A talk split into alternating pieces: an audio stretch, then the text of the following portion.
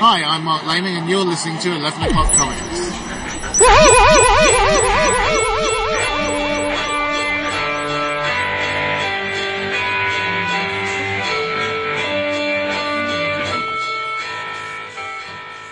Amazing. And no step.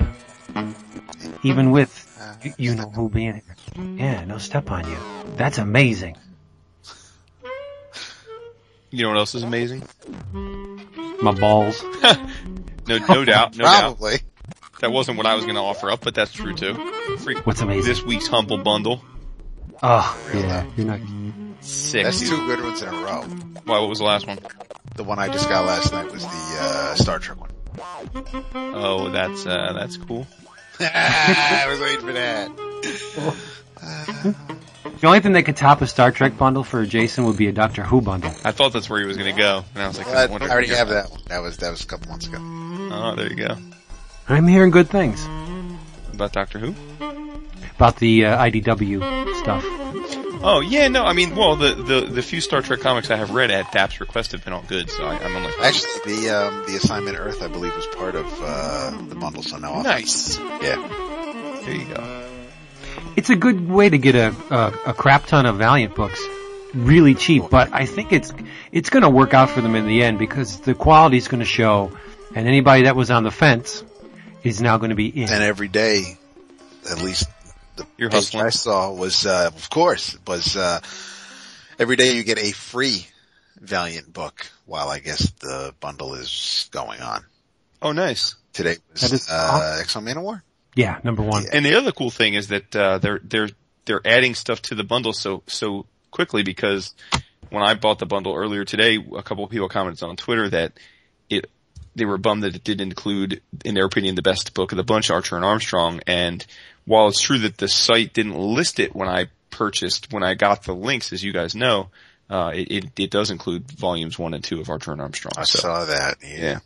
I'm going to keep an eye out in New York uh, Con for the oversized hardcover collections. Mm-hmm. Yeah. Oh, you'll be able to get them mad, mad cheap. Yep. Um, I'm up for all of them. Campbell probably has like 17 or 18 copies. He might let you. I would I would think. Right. Right. He's trying to single-handedly bump the diamond numbers up, I think. He he gets the variants and everything. He's amazing. And you, you know what else is amazing? this is episode 334 of Yeah. 11 o'clock comics, and I'm Vince B. Yeah, you are. I'm David A. Price. Oh, that's true. And stretching at you like a nightmare. I'm Plastic Man. Nothing obscured this time. It's straight. It's on, right on top of the table. He's Plastic Man. No, he's not. He's Jason Wood. And you don't have to stretch your budget to get cheap comics. All you gotta do is go to Discount Comic Book Service, dcbservice.com, and you can get all your comics for very little money. That's the name of the game over there. Speaking of Valiant, guess this. This month at DCB Service, you can get nine Valiant books in a bundle. Cover price, $36.91. Take home price for you, being a, a savvy consumer, One dollar. eight, you know, $18.45. That's 50% off. Oh, good. Eternal Warrior, X-O Manowar, Unity, Quantum and Woody, Bloodshot, Archer and Armstrong, Punk Mambo, that's a zero issue, uh, the Death Defying Dr. Mirage, and Delinquents number four. Amazing. Nine books for 18 bucks and change. That's $2 a copy. Do the math. Uh, from Dynamite, we have Django and Zorro, Yes. written by Quentin Tarantino and Matt Wagner, drawn by Esteve Polls, and the cover art's by Jae Lee. Cover price is three ninety nine. Your price half. Boys pants are now half off because you can get this for a dollar ninety nine. And at the Dark Horse, brand new series called The Ghost Fleet. I'm intrigued. Cover price three ninety nine. Your price dollar ninety nine. If you uh, pick up on patterns, you'll notice a trend here. They do not mind late orders or late or order editions, and you can um, get your previews really, really cheap, a dollar and twelve cents. What you should have been paying all along. For real. DCBService.com. Nice. I missed you guys Yes. last week, Missed We missed you a little bit. but it's it was fun. It was fun to listen to the episode as a listener. Uh, we had two very good guests on. Well, actually three, Well, but the not at interview, the same yeah. time. Well, that is true. Uh, I wasn't including the interview because that was pre pre taped. Although he was um, very interesting, Yeah, he is. Uh, He- most definitely interesting. Quite a character. Jason's like, should we include a disclaimer with this episode? There were moments where I thought, you know, Okay. It goes places, but nah, he's cool. And and it's nothing we really haven't. Uh, n- not many topics we've broached uh, before in the past. this is true. This is true. Yeah. So yeah, we'll have more of that in the future. I don't have anything lined up, Mhm. or we will probably have a lot more of that. Well, you know, we're going to be moving and shaking in a few weeks at New York Comic Con, where I, I have no doubt you'll make some additional connections, and then that will Yes. that will replenish the fertile grounds of potential future interviews. Speaking of replenish, we really need to uh, repopulate our intro pool. Good thing for us, Because- we're going to New York Comic Con. Yeah, and uh, while I get some, you guys, if you're off on your own, you guys got to get some too. Because I'm not saying you will be off on your own, but if we ever have to, like, you know, bathroom break or somebody, say you run into Matt Wagner, hey Matt, do you think you can? Yeah, okay, great. There you go. Oh, definitely. Although he's not going to be there, but Hypothetical Yeah. situation. Make believe, Jason. Make Joe Staton's going to be there, though. I love. I heard they're always. they're redoing E-Man. They're Yeah, bringing I him heard back. They did already. No, I think he's. Well, that was a collection either- of the early stuff. You you- you know Yeah, I who the think- Grail the Grail bumper would be for New York Comic Con? Do you know? Josh. Who? No, the Grail. Who the Grail would be? no, the Grail. The Grail. I don't know. Uh, Chaykin. Yes. Fuck you assholes. You're listening to some shit that I probably wouldn't listen to if they Exactly. didn't have It would be microphone in my face. sweet. yeah, He's going to be there. I know. I'm thinking about bringing my Triple X uh, uh, Christmas in July uh, issue Oh, as nice. an entree. So he knows. So he so he he knows we're fans of his his dirty dirty stuff. There, I think I'm gonna bring, uh, Stars My Destination. Go old school. Old school. Howard, how long did it take you to do this thing? Like 12 years? Cause that thing is, there's about a million panels in that book. All, all fully painted by, by Howard. It's amazing. But anyway, what are we drinking, boys? Well, in honor of of David, because it sounded like our boo wasn't having the best day today. I, I fasted for 14 days so that I could have some wine tonight. I'm drinking some Clos de los Siete, little mm. Spanish table wine that we drink around here sometimes. Unbelievable. I 14, am going to have to try that when, if there's any left. Oh yeah, we buy by the case, son. I figured. I'm just saying. Yeah. I still have, I haven't found it out here, so Yeah, we yeah, because you know we're on the other coast, but I haven't found it here. But I'm Mhm. dying to try it.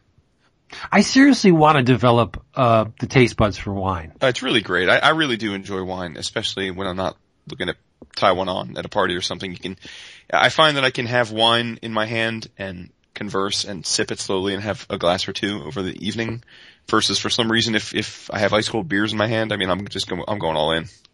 Yeah, I mean, that's how I am. But I don't like dry wines. Not at all. Okay. See, I love dry wines. I don't like them too sweet. Me neither. I, I really, you know, it's, I, I cannot drink white. I, I, I Oh, same here. I get a headache. yeah, it's terrible. Can't do it. Renee Yeah. loves the white, and she loves Mhm. the sweet whites. But yeah, Well, cause she's a sweetie. And she does love the sweet That white. is doesn't she? true. she likes There that. we go. That's right. Once you go sweet white, it's never quite as right. Little salt around the rim. That's her motto. uh, you guys are wrong. I got some. Th- oh, what are you drinking, Vince? I am drinking, it's the time of the season. I am drinking Yuengling Oktoberfest. Oh, nice. They should just stop making the regular Yuengling and just do Oktoberfest all year long. It's delicious. Now, went what to- is this brew? I, I know that you sent us a, a, a message about this pumpkin latte and how many calories, but I didn't realize this is this is like a meme this week. Is it really? I'm seeing it all over. Uh, did it, it? It's gone viral. Is this some new revelation that that, It's that lattes because are it's- caloric?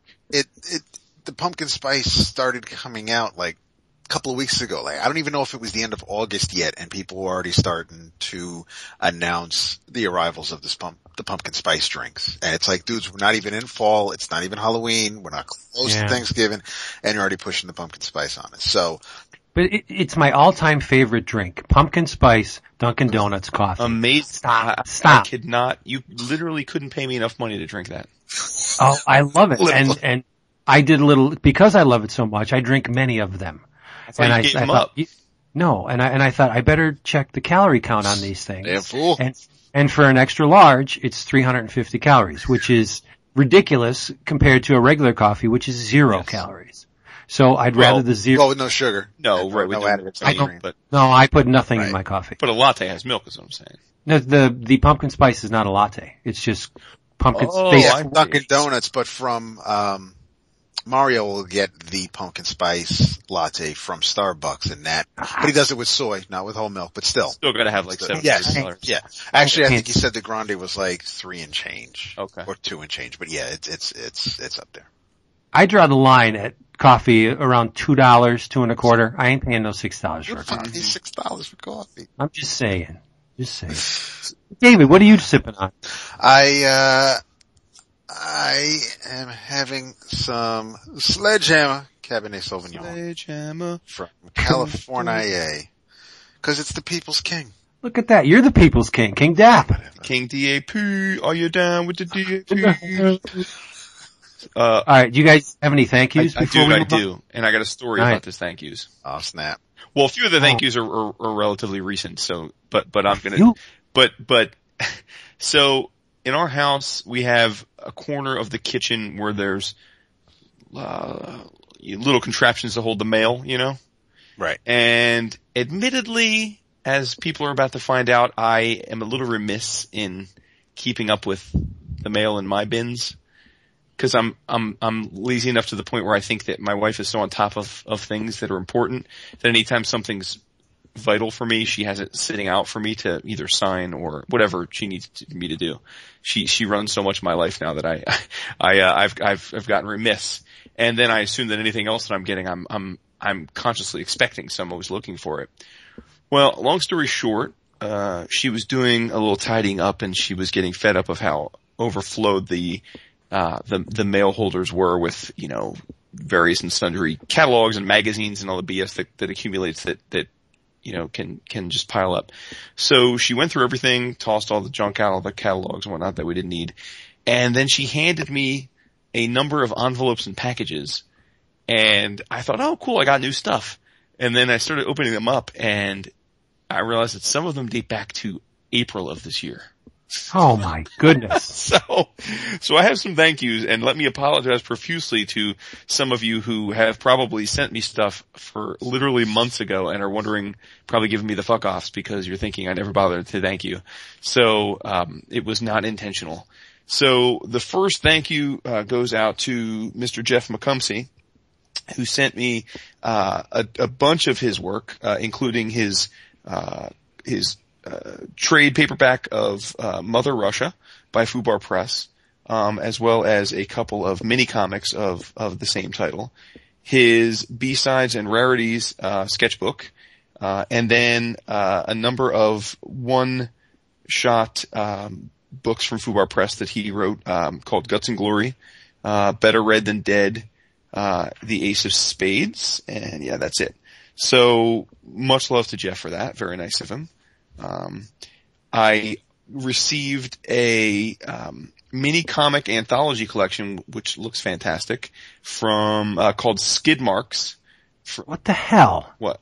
Seriously. What? You got that? Yeah, from Mr. from Mr. Derek Hunter, um, which again came months ago. So Derek, I apologize, but I am looking very much forward to reading it. I'm going on a business trip tomorrow, so I'm going to bring it with me and give that a perusal. Um, one of our David and, my main men at Heroes that we hung out with and had an awesome time with all weekend, Mr. Uh, Mr. John O'Brien sent me, I think back in April, and uh, again, I'm so sorry, John, uh, when the Warlock found a friend, uh, his, Ah, yeah. his, his late, I believe latest collection of, of, of work. So thank you so much. Um, I received from the Kingbone Press fellas, uh, Mr. Bob Gar, Mr. Westoff and, and the crew, Mr. Nixon. Um, I got uh, Bulletproof Chicken. Um, I received, uh, with some goodies inside, including a sketch. Um, so again, I think there that was a, a Kickstarter that we backed, but I, again, it came out months ago. Um, another Kickstarter that I backed that I've received months ago and was sitting around is Earthward, um, by Mr. Brian Q. Miller and Marcio Takara. Oh, yes, yes, yes. Uh, so again, I think that came out a long time ago, and I just I think I assumed I'd never bothered receiving my copy, and uh, apparently I did. And then two recent uh, thank yous, which are, are, are things that, that luckily have just arrived. So I, am not, I'm not remiss here in my thank yous are, uh, the speculative relationships science fiction romance comics anthology. Um, which looks super cool. I don't have much to say about it beyond that because I literally just took it out of the envelope. And last but certainly not least, and I think we'll probably all have to share in this thank you. In fact, you may have already made this thank you on the episode I wasn't on, uh, is uh, our good buddy and, uh, relatively frequent guest and artist extraordinaire, Skottie Young, uh, sent me a copy of his latest sketchbook, The Daily Grind.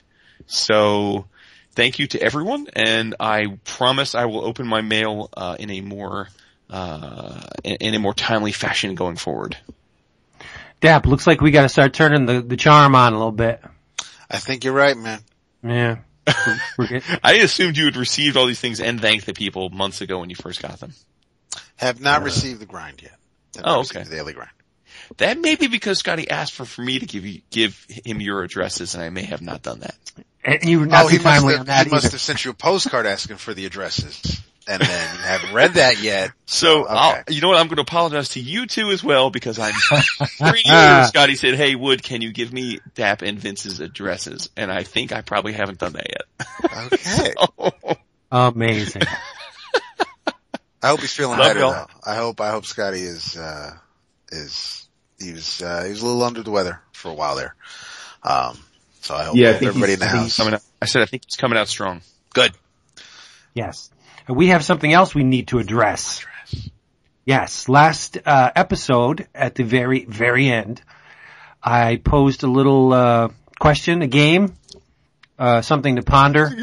We would, uh, we implored you to uh, go on the Wayback Machine and uh, discover or decide upon the one book, the one one single issue, or we kind of stretched it out in the interim. You could pick miniseries. If it's one cohesive story, like you're not going to break up something that came out in the 80s just because it was not a, a- you know what I mean? You can't really pick that one series in the 80s that typifies the entire 80s for you if it's four issues. So, uh, pick the one issue or miniseries that perfectly encapsulates the decade during which it appeared. And uh, I broke it down into now this doesn't necessarily have to be your favorite book, but it can, I guess. But but the book that you think best encapsulates the tone, uh, the time from which it came, uh, trends in uh, art and or storytelling. Um, you know, maybe you picked something with a uh, a chromium cover for the '90s. That would pretty much sum up the '90s fairly well, right? Um, so you, you can go on reputation, perceived impact. There's no rules. We we just asked you to pick the one issue that typified the genre, the the time it appeared, and I broke it up thusly: silver, bronze, the 80s, the 90s, 2000s, and 2010s. Now the reason why I went with the 80s uh, is because the Bronze Age is um, on the books as spanning 1970 to 1985, which I think is a little bit crazy. Yeah, I agree. The Golden Age is massive. The Silver Age is is well, no, the Golden Age, yeah, the Golden Age is big. The Silver Age is massive, uh, and the Bronze, you get 15 years out of it. But I think that's a little bit too much for the Bronze. But uh, and uh, in case you're wondering why I didn't go in any with any uh, Golden Age books, is because I'm not really informed on the period at all, really. So I didn't want to just pick one on the off the Those were your cuff. and- college days. You didn't, you don't want to mess around with, uh, comic books those days. No, I mean, like most people, I'd probably say, oh, action number one or, or Captain America. Right. Yeah, yeah, yeah. Whatever. So, uh, we wanted an informed opinion as to why we picked these books. And, uh, so first of all, let's start at the top with the Silver Age, which began with DC Comics Showcase number four in 1956 and it ended in 1970. And uh, in perusing all of the books published during that time, I have to say, without any remorse, Marvel absolutely owned the Silver Age. It's true. They, they crushed during the Silver Age. It was the whole shake-up thing. DC was uh, cock of the walk for the longest time, and here comes this upstart Marvel, and they start appealing to college kids and shaking it up with off kilter storytelling actual on storytelling, stories that continued because you Right. had with with DC, Justice League of America, the, the Brave and the Bold, and then Justice League of America, they kind of um, told bigger stories. But when I think of Silver Age, sometimes I tend to think of Superman and his uh, can't be marrying Lois in one half of the issue, but it's a dream or it's an imaginary story, and then the next half of the issue, Jimmy Olsen gets some powers, and it's just they were self-contained, mostly two stories in an issue, and it was Superman, Batman was tied in, had the campiness of the TV show for during the so so yeah, Marvel definitely broke the mold in, in that case, and and you can read interviews with a bunch of creators and you know and and and college kids were writing to the company and and and you know thanking them for writing stories like this and and uh I'm, I'm not going I'm to let you go because I'm dying to hear what you picked but yeah no I I, I agree with you 100% Yeah, and also the uh, they introduced a more human element to their characters, uh, like with the Fantastic Four, who bickered amongst themselves. You you almost never saw the Justice League taking shots at each other, you know, verbally. Uh, so not only in the length of stories, the, the the the characterization was more modern. It was um, dysfunctional in in a, in a sense, and, and Marvel just it was a real world take on what if the average human being sudden, fi- suddenly found themselves with superpowers. They would act like powerful average human beings and then they would deal with the, the new things uh, impacting their lives. Like, you know, you never had to worry about knocking a building over if you sneezed before, but now you do. So it was, it was, you know, that kind of stuff at Marvel. And I think they absolutely destroyed DC. Um, not only in terms of storytelling, but in, art as well. But that's a personal preference. Um, I'm, I'm sure David would, uh, anyone who knows me would assume that I would go with Fantastic Four number one for this category. But I did not. Ah, Nope. Uh, there were a lot of things from which to choose, but I ultimately settled on Amazing Spider-Man number 33. wow. I was I had I had that one on my list did not pick it hoping that you would Yeah. Nice. Hey, and, and let's just reiterate, I know you just said it, but just cause again, I think people need to really understand what we're going for here. This is an exercise in an issue that we think most typifies the era. As you said, it's, it's not our favorite issue or series. It's not our most memorable. It's not even the one that we think is the most important necessarily. It's the, the issue that we think most typified the era. So. Yes. And, and my reasoning for, uh, Amazing 33 is the storytelling, as we said, begin to change. This issue focused on one character in one really bad situation and using everything he can for reasons of responsibility and love and honor and everything, just trying to get out of it. If, if you pitch the story to an editor in the Bronze Age saying, okay, this is basically going to happen in one room with one character and the action is going to be you know, fairly minimal. It's basically his struggle to get out of this situation. They probably would have squashed it. But in the Silver Age, anything, well, it, it was the beginning of that anything goes mentality. And it focused on personality problems and traits that the, the Golden Age, they, they kind of shied away from in, in terms of like, you know, David said the done and ones or the action or, the, you know, little boys who were primarily the target audience for a lot, a lot of years probably wouldn't want to read this boring story of one guy trapped under, you know, rubble. But in, in, uh, in the Silver Age, that stuff was happening. And I just think it was, it was a, a, a transi- transitive period between like the, I don't want to call it staid, but the, the kind of lowbrow interests of the golden age and then in the silver, that's when the magic really started to happen and it culminates for me in the bronze, but we'll get to that later. What'd you pick, David? Uh, well, I'll keep the, uh, the Spidey love going then. I had, I mean, on my list, aside from the one you just picked, I had, uh, I had, you know, I thought about Avengers number four and, Mhm. and, uh, and, and like I mentioned, Superman, I, but it's, um, when I just think about either iconic images and, which is going to play into some of my other picks, but, uh, just, um, changes to, um, the status quo or big reveals. Um, and actually wasn't number 33 Ditko's last issue? Well, yeah, but that wasn't really a factor. No, no, yeah, no, it wasn't. And I mean, and, and, the title of that issue is, is the final chapter and, and, uh, there's some behind the scenes stuff going on which has absolutely nothing to do playing into, into your decision. But mine does sort of factor into why Ditko left and, and it doesn't have anything to do with why I picked it, but it's, it's Amazing Spider-Man number 39. Mm. Which is the issue where Green Goblin's identity is revealed and we find out that Norman Osborn knows who Spider-Man is.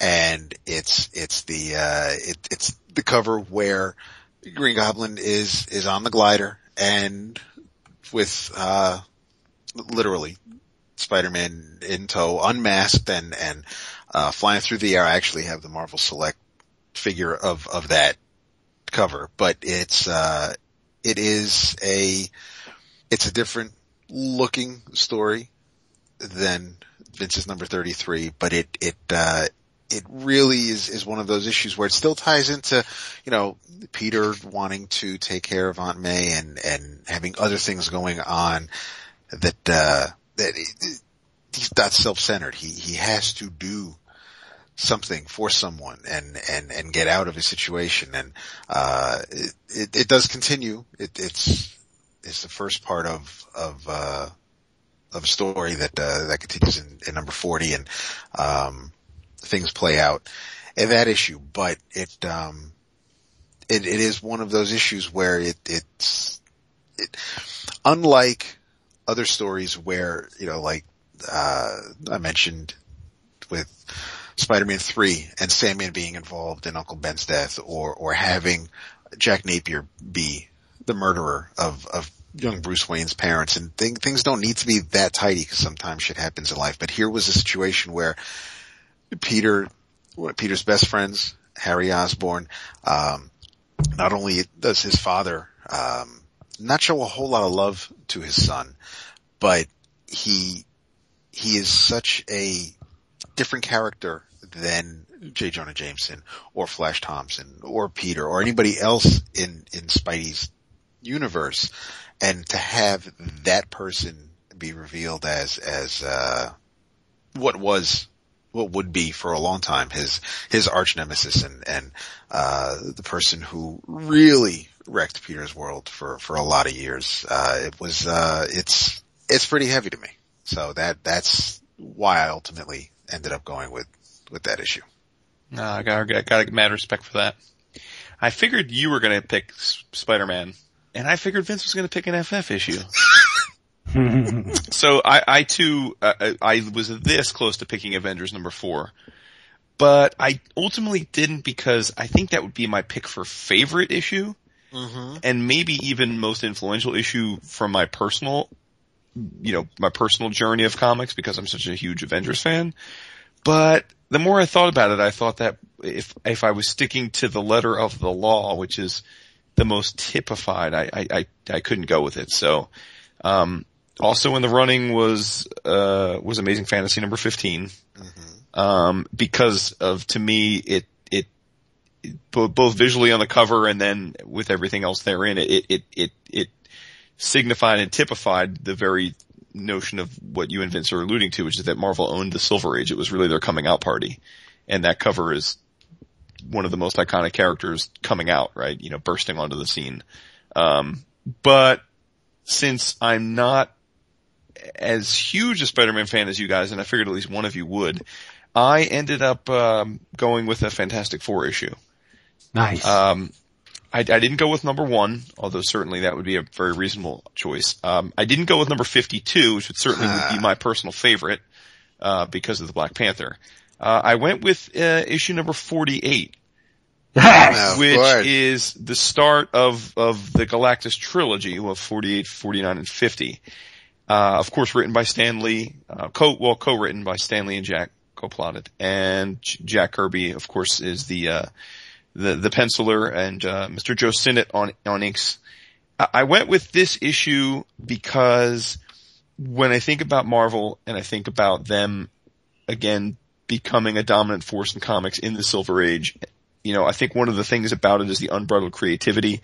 I think at the heart of all things Marvel are Stan and certainly Jack. So I, I couldn't bring myself to pick a non-Jack issue from the Silver Age. Uh, and, and then just specifically to this issue, it's the first of, of these three issues, which I think many people, especially diehard FF fans, would consider one of the greatest Fantastic Four stories ever told. And it's, it's also the first appearances of Galactus, who is, if not the most, one of the most oft used, uh, and recurring, um, antagonists in the Marvel Universe. Uh, and he's a giant freaking purple planet heater. I mean, he's, he's, he's so, so, uh, evocative of the creativity that Jack brought to the medium at the time. Uh, and it's also the first appearance, not coincidentally, of the Silver Surfer, who at the time was the Herald of Galactus. Again, a, a, very significant character in, in, in Marvel Comics lore. So to me, it just was, I think with the, with the, with the first 60, 70 issues of F, FF, you could pick so many in terms of, of it being the first appearances of characters that have persisted, but this was the one I thought was, was, was the most typical in the sense that it had multiple characters introduced that were crazy, but have remained. It was by Jack and Stan, and it was at the epicenter of many of the things that have continued to make Marvel the dominant force it is today. So that's my choice. The Coming of Galactus, issue number 48. Awesome. I'm glad someone picked Fantastic Four. There you go. Glad I had to Yeah. pick up your all slack. There you go. Nice. so off, Should we, um, I threw out a live tweet. Uh, we, we, we aren't having a, we don't have a ton of Silver Age nominations probably because, uh, as you said when you started this, Vince, that not as many people have came up in the Silver Age or read as much. So, but we do have a few, um, which I'll just throw out there before we move on to our next era. We've got, uh, Mr. Whirlwind Kevin mentions Fantastic Four number 51, so he splits the, the difference there. He doesn't give a reason why, so I, or I would give it. Mr. Dave Jordan, uh, also picks FF. He picks FF number one. Uh, perfectly reasonable. So. Yep. There, there you go. if you're a betting man, that's the one to go with. Mm-hmm. Yeah. So let's go to the Bronze Age, uh, which y'all know is my jam. If, if, uh, comics history is my playground, the Bronze Age is my sandbox. it, it's, it's the place where I find, uh, I feel most comfortable. Um, it, so what do I think of when I think of the Bronze Age? Well, I think it was by far the period with the most experimentation ever in comics. Um, the the tone shifted from uh, the gosh golly gee whiz of the of the Silver Age into a, a decidedly darker tone, mostly instigated by dudes like Bill Mantlo and Steve Gerber. Um, you know, there was a lot of social unrest in the period, the which began in the '60s, but I think the trickle down it really started to filter into comics in the in the in the Bronze Age. And um, I wanted to go with Comix Book number one, hmm but I didn't. To me, Comix Book number one was was uh, literally shook me, and and showed me that you know there was a world beyond mainstream comics. That there was guys in you know dirty hovels kicking out these filthy underground comics that you know were every bit as valid as the stuff Marvel was doing. Uh, even more so because I think they were uh, little more real, a little more personal, a little more heartfelt. But the one I went with, based on the the the, the era of experimentation, the anything goes nature of the '70s, the why not? It, it was just a period of let's do it. Why not? We can make a series out of a, a shambling muck monster who really doesn't say all that much, and and is basically um, you know, the pivot from which we could tell all, or the, the, the focal point from which we can tell all these cool stories and personable stories. The one I went with though, when all was said and done, Howard the Duck number one. that would have been my pick for you. Yep, that that is the Bronze Age for me. Let's make a series, uh, fly in the face of Disney. Make a series about a talking duck, who in a lot of ways resembles Donald, um, and just litter it with Steve Gerber's wacky ideas. I mean, the definitely the Grant Morrison of his time, and uh, he brought science and mysticism and social issues into it, and uh, you know, economic issues. Pro rata in the first issue, it's just crazy. It's insane, and it's about a talking duck, and it's nowhere near what Disney was doing. It's the the humor's acerbic and wry and nasty, um, and he beds a human woman eventually.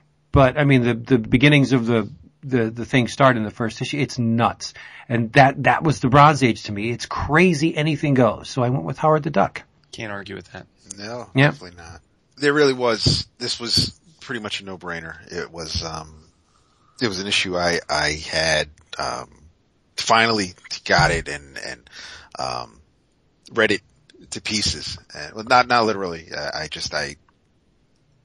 It, I originally had a um a reprint. Finally got the actual issue, and and uh it was just it still didn't lose anything. But when I think of the Bronze Age, I I think of that cover again, uh, where it's um it's just Green Lantern standing there pointing to Speedy and Mhm. Green Arrow's jaw dropping, can't believing his ward is a junkie, and it is the first of a two-part story where a superhero, not his best friend, but an actual superhero, um, is hooked on drugs for real, not some made-up venom, not something that would turn you into a, uh, a a superhuman monster, but something that you could get on the streets in those days. I mean, not just walking down the street, but it was a it it was more. It was one of the more um, realistic stories that the. I mean, granted, it's still Coast City or Star City or or it's still in a fictional area, but these were um, these were actual uh, real life consequences or something that would happen um, to a degree in, in, in the situation. But uh, it was that that cover is just I cannot get that cover out of my head. It it it's still it's, it's huge. Who who did that cover, That Dave? cover is is done by uh, a saner Neal Adams. And, uh, You don't know that. no, I really don't. Uh, You don't the, know. The interior is, uh, is, is also penciled by Neal Adams and, uh, inked by, um, Dick Giordano and, uh, it is, uh, is written by Mr. Dennis O'Neil and it was, it's part of the, uh, Hard Traveling Heroes saga and, um, it is a, it's, the title is The Shocking Truth About Drugs. It was, it was printed with the Comics Code Authority, which was a huge deal because, um, a while Yeah, later, Marvel wasn't so lucky. right, Marvel, uh, Stan was still going to tell his story and, and in this case it was, it was Harry strung out on, uh, on drugs. I think it was, was it PCP?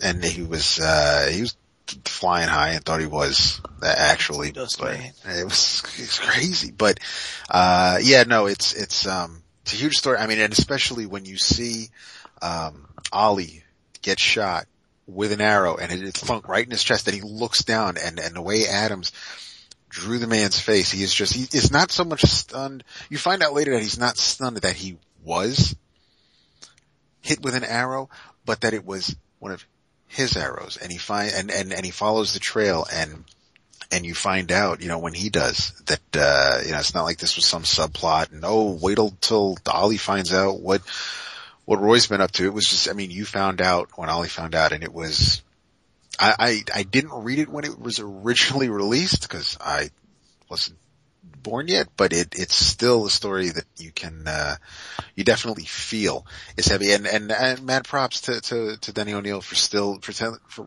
telling a story, writing a story where, um, almost a decade later, you, you still, you, you know that this, this is a big deal. It's not something that you, oh, I'm sure this, this meant something back in the day. It, it still had some, uh, had some punch to it. And, and, and it's still before New 52. It, it's still, uh, you know, they, it, it, there were callbacks to it. You know, it, it's not, uh, it wasn't unheard of for someone to mention about, uh, Roy's dependence on, on drugs back then. And, uh, I mean, Roy was never one of my favorite Titans. He wasn't even a Titan when, um, not really when, uh, when, when, when Wolfman and Perez started their series, but it's, um, it's Roy's still, I guess, important in, in the grand scheme of things, but, um, it's one of my favorite back then heroes, uh, with another one of my favorites and, and something that, uh, was huge. So I mean, there's a lot of me saying favorite in, in, in this case, but it's still when I think of the Bronze Age, if it's not,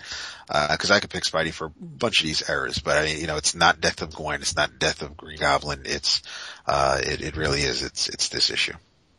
I'm glad you mentioned the creative team, um, on that book because what I failed to mention was with Howard the Duck, on the surface, you had a funny animal comic illustrated by Frank Brunner, who was nowhere near what you would expect for a funny animal comic. Um, and that was another reason why it was so off-putting because you it, it crushed expectations in a number of, of, ways, and that was one of them right there. So yeah, uh, transitive period, just really strange stuff. Jason. So, as you guys know, I, I have I have gone back and forth on this list a lot, and it, it, definitely the homework assignment Vince gave us. This was one of the harder ones. This is definitely a hard one. Um, We've been talking about it all week. Yeah, and and and I finally said to you guys today that that I I, I had in some cases I had 10, 12 different titles that I kept changing and, and reinterpreting, and then I finally said, you know what, I just got to go back to my base instinct. The the the one that I first thought of with each of these eras is the one I'm going to stick with, and definitionally be damned or not. So for me, uh, because I'm significantly younger than you two. Uh, the, mentioning that. the 70s, um, really were, for me, much like the Silver Age, backward looking. I, I, I wasn't reading comics in the 70s. I was born in 74. And so I read, a, I have since in my life gone back and read massive amounts of these comics, but, but the, they, they weren't formative in my, I mean, I was a kid of the 80s when it comes to comics. I mean, to me, 84 is the, the, the, the, the, uh, the genesis seed of, of, of, of my being the comics fan I am today. So while I've certainly gone back and read Tomb of Dracula and, and, and Man Thing and Howard the Duck and, uh, and even things like, you know, I, and I love all of it and I think it's all amazing. And had I been reading it then, I probably would have viewed it that way. For me, the 70s were more of a time when the seeds were being laid for the foundation of what I would then consider the prominent books of the 80s. And so it's a long-winded way of saying I went with Giant Size X-Men number one. Nice. Um, which is, I think a lot of people would, would consider it, it actually came out in 1975. I think people think of the heyday of the X-Men is, as, as being in, in the late 70s and early 80s because of Claremont and Byrne. Um, and maybe some would have expected me to pick one of their issues, but this was, as you guys know, but for maybe our listeners that don't, this isn't a Claremont Byrne issue. It's, it's, it's actually uh, written by Len Wein and illustrated by Mr. Dave Cockrum. But, it, but the significance of it is, is that without this issue, we literally would not have had the Claremont Byrne X-Men, which in my opinion was the formative book for me of the 80s, and we wouldn't have had the X-Men being the important characters that they are today. And it's just everything that I love about comics. The cover is awesome. The cover tells a story. It's, it's, it's the, the original X-Men, uh, in black and white with gray tones, and then literally, literally bursting out of that through the, through the page is, is the new X-Men. And, and, and there's, there's just a lot of quirkiness here. You know, David, you mentioned the, the, the hard traveling heroes and, and it being socially relevant commentary in comics and that kind of being a new thing. In this case, this was Marvel's kludgy attempt at diversity, diversity, right? They, they were, they were trying to insert more women and, and people of different ethnicities and, and, and backgrounds into comics because they recognized that that was probably a smart business idea. But they didn't really go about it in a, a very thoughtful way. It was pretty much, let's come up with some cool new characters and then let's make each one of them a different nationality, right? So, um, I wouldn't say it was a very elegant attempt at diversity, but it was nevertheless an attempt at diversity. And all but for, all but for, for, for Thunderbird have stuck with us and have been significant members of, of Marvel through this day. You've got, you know, Nightcrawler and, and, and Wolverine and Colossus and Storm and, and, uh, it, it just, it's, it's, it's certainly my favorite collection of of of X Men. Um, and there's no title that has meant more to me over the years, and I do think that this was also in a way uh, the first time that Marvel showed an ability to repackage an existing um, property into something more viable because it's it's it's hard for a lot of younger readers to realize that that X Men was was a failed book. Really, I mean, it, Mm-hmm. it at a time when when when the average comic was selling hundreds of thousands, if not millions, of copies on the newsstand. Um, the original X Men with with with the, the the original five and Professor X was was a, a very poor selling book to the point where it got Those canceled. and- right? yeah, for thir- for 30 issues, they were just reprints. I mean, up until up until this issue, and then subsequent to that, X Men number 94, um, from 60 from uh, uh, 67 through 93, it was just reprints, as David just mentioned. So, so to me, this is in a way the symbolic. Um, this is the symbolic launch of of the next era of comics. In a way, even though it was still in the mid 70s, and uh, and certainly uh, I guess maybe I'm cheating a little here in this one of all of them because to me this is is is the most significant personally issue of the 70s, and maybe maybe it, I- I'm not quite sure I- I'm as confident in saying that this one typifies the 70s as I am my my nomination of of FF48 for the Silver Age, but I'm still going to stick with it. I think it's a very good choice. do All right, too. cool. Yeah. We um we have a bunch of Bronze Age, age uh, EOC live tweets, likely again because uh, our show probably caters the most to middle-aged white men like ourselves. um, uh, Mr. Marc Laming, uh, artist extraordinaire and, and good friend of the show, uh, throughout uh, Conan number one Ooh, very good. uh, as his Bronze Age choice. Um, I'm just scrolling up here, so bear with me. Uh, let's see. This is great radio. Um, Mr. Professor Riptide says Amazing Adventures featuring War of the Worlds, a- aka Killraven. Ooh, Yes. Uh-huh. Uh, That's nutty stuff too. hmm Uh, let's see. See, some people did the EOC live tweet thread, but on Twitter, others just replied to Shit, me. actually, Yeah. So I am. Uh, that's why I'm. Oh, nice. Uh, Mike, Mister uh, at Comic Opinions. Um, he he actually had a Silver Age nomination too. I missed. It was Batman 232, the first appearance of Ra's al Ghul. Uh, and his nomination for the Bronze Age was also Giant Size X-Men number one. Very Uh, so that's cool. Uh, Mr. Anti-Drummer, our buddy John, uh, nominated the Death of Gwen Stacy for the Silver Age. So sad. is. Really Let's see here. Mr. Dallin Baumgarten, uh, nominated Hulk 191 because it was the first comic he ever bought. Ah, nice. Good for you. So that's cool. You- I don't think you can get more impactful than that, True. right? hmm At least they pick up Micronauts. Yeah. They pick Somebody up the. Micronauts. I'm Yep. Dave Jordan nominated Green Lantern number 76. Good man. Brett is, oh, sorry, Brett Israel skipped the Bronze Age. He did not nominate anybody. And let me just roll over to the EOC live tweets and see what people have here. It looks like we got everybody covered. They, they, there's a lot of 80s and 90s, but I think I hit everybody for the, oh, sorry, one more. Whirlwind Kevin nominates, um, Iron Fist for the Bronze Age. He doesn't Oh, cool. specify which issue, but Probably the one where Sabretooth is introduced. could, or the, that'd be number The one 14, but yeah. the X-Men show up in the last panel. Nice. So there you go. Um, so Vince, where are we moving to, buddy? We are going into the 1980s and just, just to balance the scales a little bit to give the other, the, the distinguished competition a little bit of love, I can say with 100% confidence that the 80s belong to DC. I will wait for you to finish. Okay. There were two contenders for the, uh, why did the It's 80s mine. I know you did. belong, why did the 80s belong to DC? Well, uh, there were the two big, the, the two big shakeups in, in the 80s came out of DC, but they also had, they were trying many things at DC, much like Marvel did at the Bronze Age, but DC was, you know, let's give a book to Blue Devil. Let's, let- you know, Blue Beetle, The Shadow, um, Wasteland, like they were trying everything.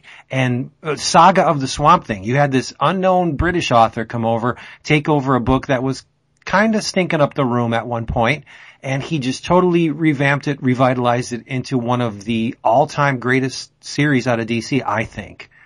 Um, but uh, I went with, I really wanted to give it to Watchmen because we all know, a commercial and a critical success, but it was a relatively loud rumble.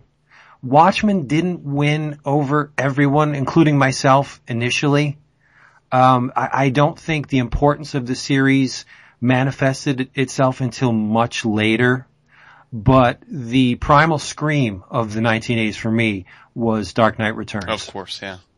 Yes. Yep. It, the the impact of that book was immediate. DC er, commanded the airwaves. The media took notice. They there was ads in Rolling Stone magazine. It was an unbelievable take on a, a character that I wrote off yeah, as being you know boring, just like Superman. I'll be honest. Um, and that's another thing about the '80s. They they get John Byrne on freaking Superman of all things, and you have my notice. But um, not only was it a great series, it totally changed the industry. Uh, if if books didn't become gritty and grim, they reacted to it, like Amazing Spider-Man. There, there was a, a, a reactionary tagline to Dark Knight on the covers of Amazing Spider-Man, the non-gritty superhero. You know, so I mean, this thing permeated everything, even the even the the, the movies. Until this day, you know, Dark Knight Returns is probably the most important Batman story, aside from the, the, the yeah, the, well, no, not year one, the origin. I, year one's great, but I still think it takes a backseat to Dark Knight Returns. Well, you guys know this. I mean, just to uh, just to interject, I spent a good what 10, 15 years reading only Marvel comics Yeah. before I branched out, and there were two comics in my childhood that pulled me away from my Marvel vortex, and Dark Knight was one of them. what was the other one? You'll find out. Ah. I have read anyway. Nice, son. Plan that better. Yeah. But yeah, I mean, I remember, um, as a comic fan, you didn't really get much social intera- interaction with other comic fans back in the day. Like, unless you were at a convention, people didn't walk up to you on the street and see a Batman shirt and say, yeah, I'm reading, you know, it, w- it was unheard of. And, and I'm down Ocean City right when the first issue came out. And this kid come up to me and he said, did you read Dark Knight Returns number one? That was awesome. And I was like, that never happened. Never. You know, it's, it, it was that, that thing just exploded in, into comics. It was amazing. It was. I'm glad there was only one futuristic Batman tale. Totally. What did you pick, David? I'm just going to ignore that. What did you pick? Uh, well, I, my, um, my initial reactions to the 80s, um, it, while DC absolutely, I mean, if, if you're comparing them to Marvel, uh, without a doubt, DC owned the 80s. But when I think of the 80s, I also think of Nexus, the GrimJack, especially Nexus, because Nexus was, was so, um, of that time. I don't think you'd be able to I'm not gonna say you can get away with those stories today, but they were so politically and, and, and they were so tied into, um, what else was going on in the world. And, and here was a hero who was a, an executioner. He, he, he was positioned as a hero. He's marketed as a hero. He's, he's, he's the star of his comic book, but he kills and, and, uh, and that was a sign of, um, of the time of, of that era because you had a, a grittier Batman in Dark Knight Returns and, and, uh, then you saw his beginnings in, in year one. But, um, I also will give it to, and I, and I had Dark Knight Returns on my list and I had, uh, so you went with the miniseries. You didn't have an actual issue. Like it wasn't the third issue with, uh, with, with, with Two-Face or the fourth with Superman. It was, I'd have to, if I had to pick a, a specific issue, I would still go with the first one. okay. Be, be- just because of the shock Right. that it was. Yeah. Um, I had Daredevil on my list, and again, there's some awesome Daredevil issues. Um, thanks again to Frank. I mean, Frank Miller pretty much owned the '80s w- Yes. towards the end of it. So I mean, you can't.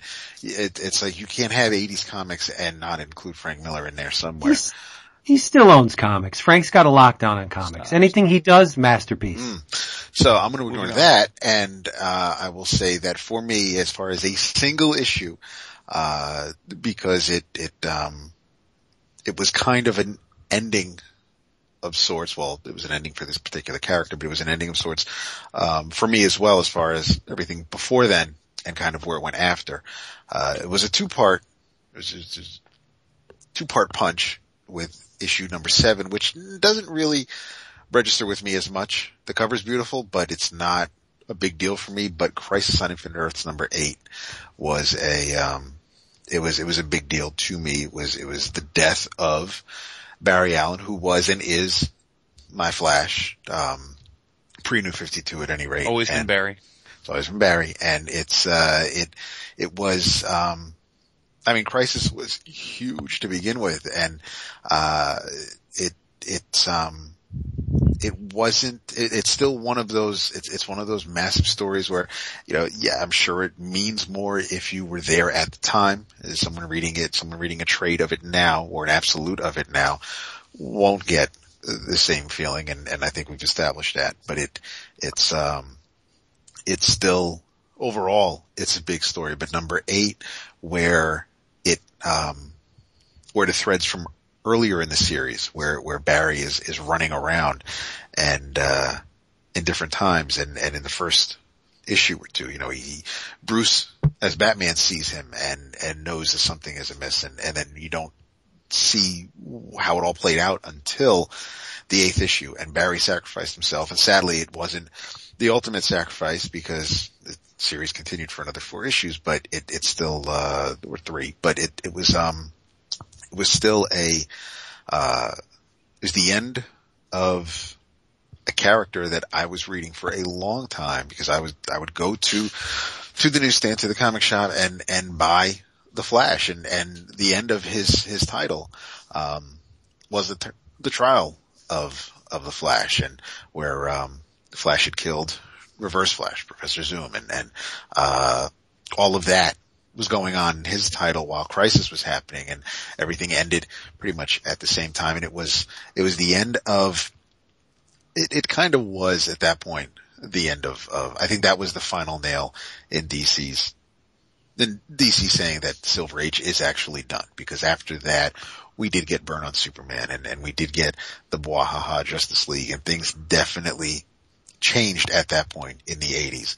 And, uh, and, and Crisis is, is, for me anyway, number eight, but Crisis as a whole is, um, is definitely the, the wall separating the fun or carefree or innocence of the Silver Age and, uh, and moving forward with the gritty and, and, and the darker and paving the way for the Dark Knight Returns and things of that nature. So that is, uh, that's where I think of when, that's what I think of when, when I think of the, the issue of the 80s.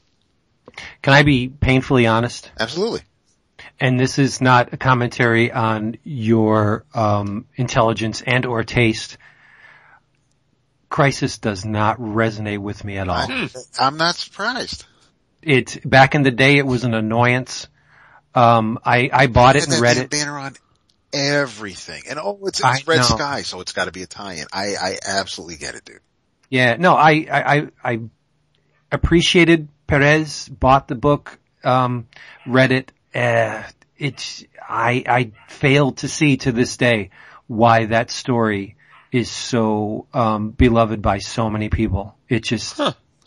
I don't, I Wow. don't, I just, I don't get it. I'm, I'm, I, maybe if I go back and reread it, I haven't read it in a good, oh, at least 15, 20 years. Maybe if I go back and read it again, I don't know. But I mean, you, you, you hear guys and, and gals talk about that, that story with such reverence and it's like, oh, it was amazing. And I don't see it. I'm sorry, but I'm, I love because it, it's, it. no, it's, it's a thing. doesn't I mean, hurt me. It's, it's just, I, I, no, I know. And I'm not saying you're, you're, you know, I would you like never crap. assume No, that. no. Yeah, but it, it's just I, I I want to understand what is so great about Crisis. It's it's incredibly complex. It takes far too much effort to read, and and unlike you know current events where you can you can get by reading just the main book. If you just read Crisis, I think you were lost. Well, I it- can chime it in as someone who read Crisis after it, it being on the shelves. I read it much Okay. later, and and I don't understand the criticisms that people have, yourself included, that it's too complex to enjoy. I I I, I read it probably ten years ago and thought it was amazing, and I had very little background in the DC universe. I, I thought it was tight. it was, I was shockingly impressed at how it pulled every aspect of the DC universe together. And yet it gave us a very, I thought, logical and profound and lasting conclusion and status quo change. So I, I hmm. thought it was very well executed, especially as it, as the, from the historical context of finding out after the fact that it was editorially driven. I, I, I, I don't know. I still think if I was to put it up, if I were to take all the events that the big two have done over the last 30 years, I would still say I don't, I don't see how I couldn't have it in my top three or, or top five, like if not the very top. Hmm. Well, you know, it may be part of the reason may be that I was not a DC guy back then. Uh, I, I, aside from the horror books and, and, uh, you know, the, the anthology titles that DC was publishing, uh, I really did not pay attention to anything that they were putting mm-hmm. out.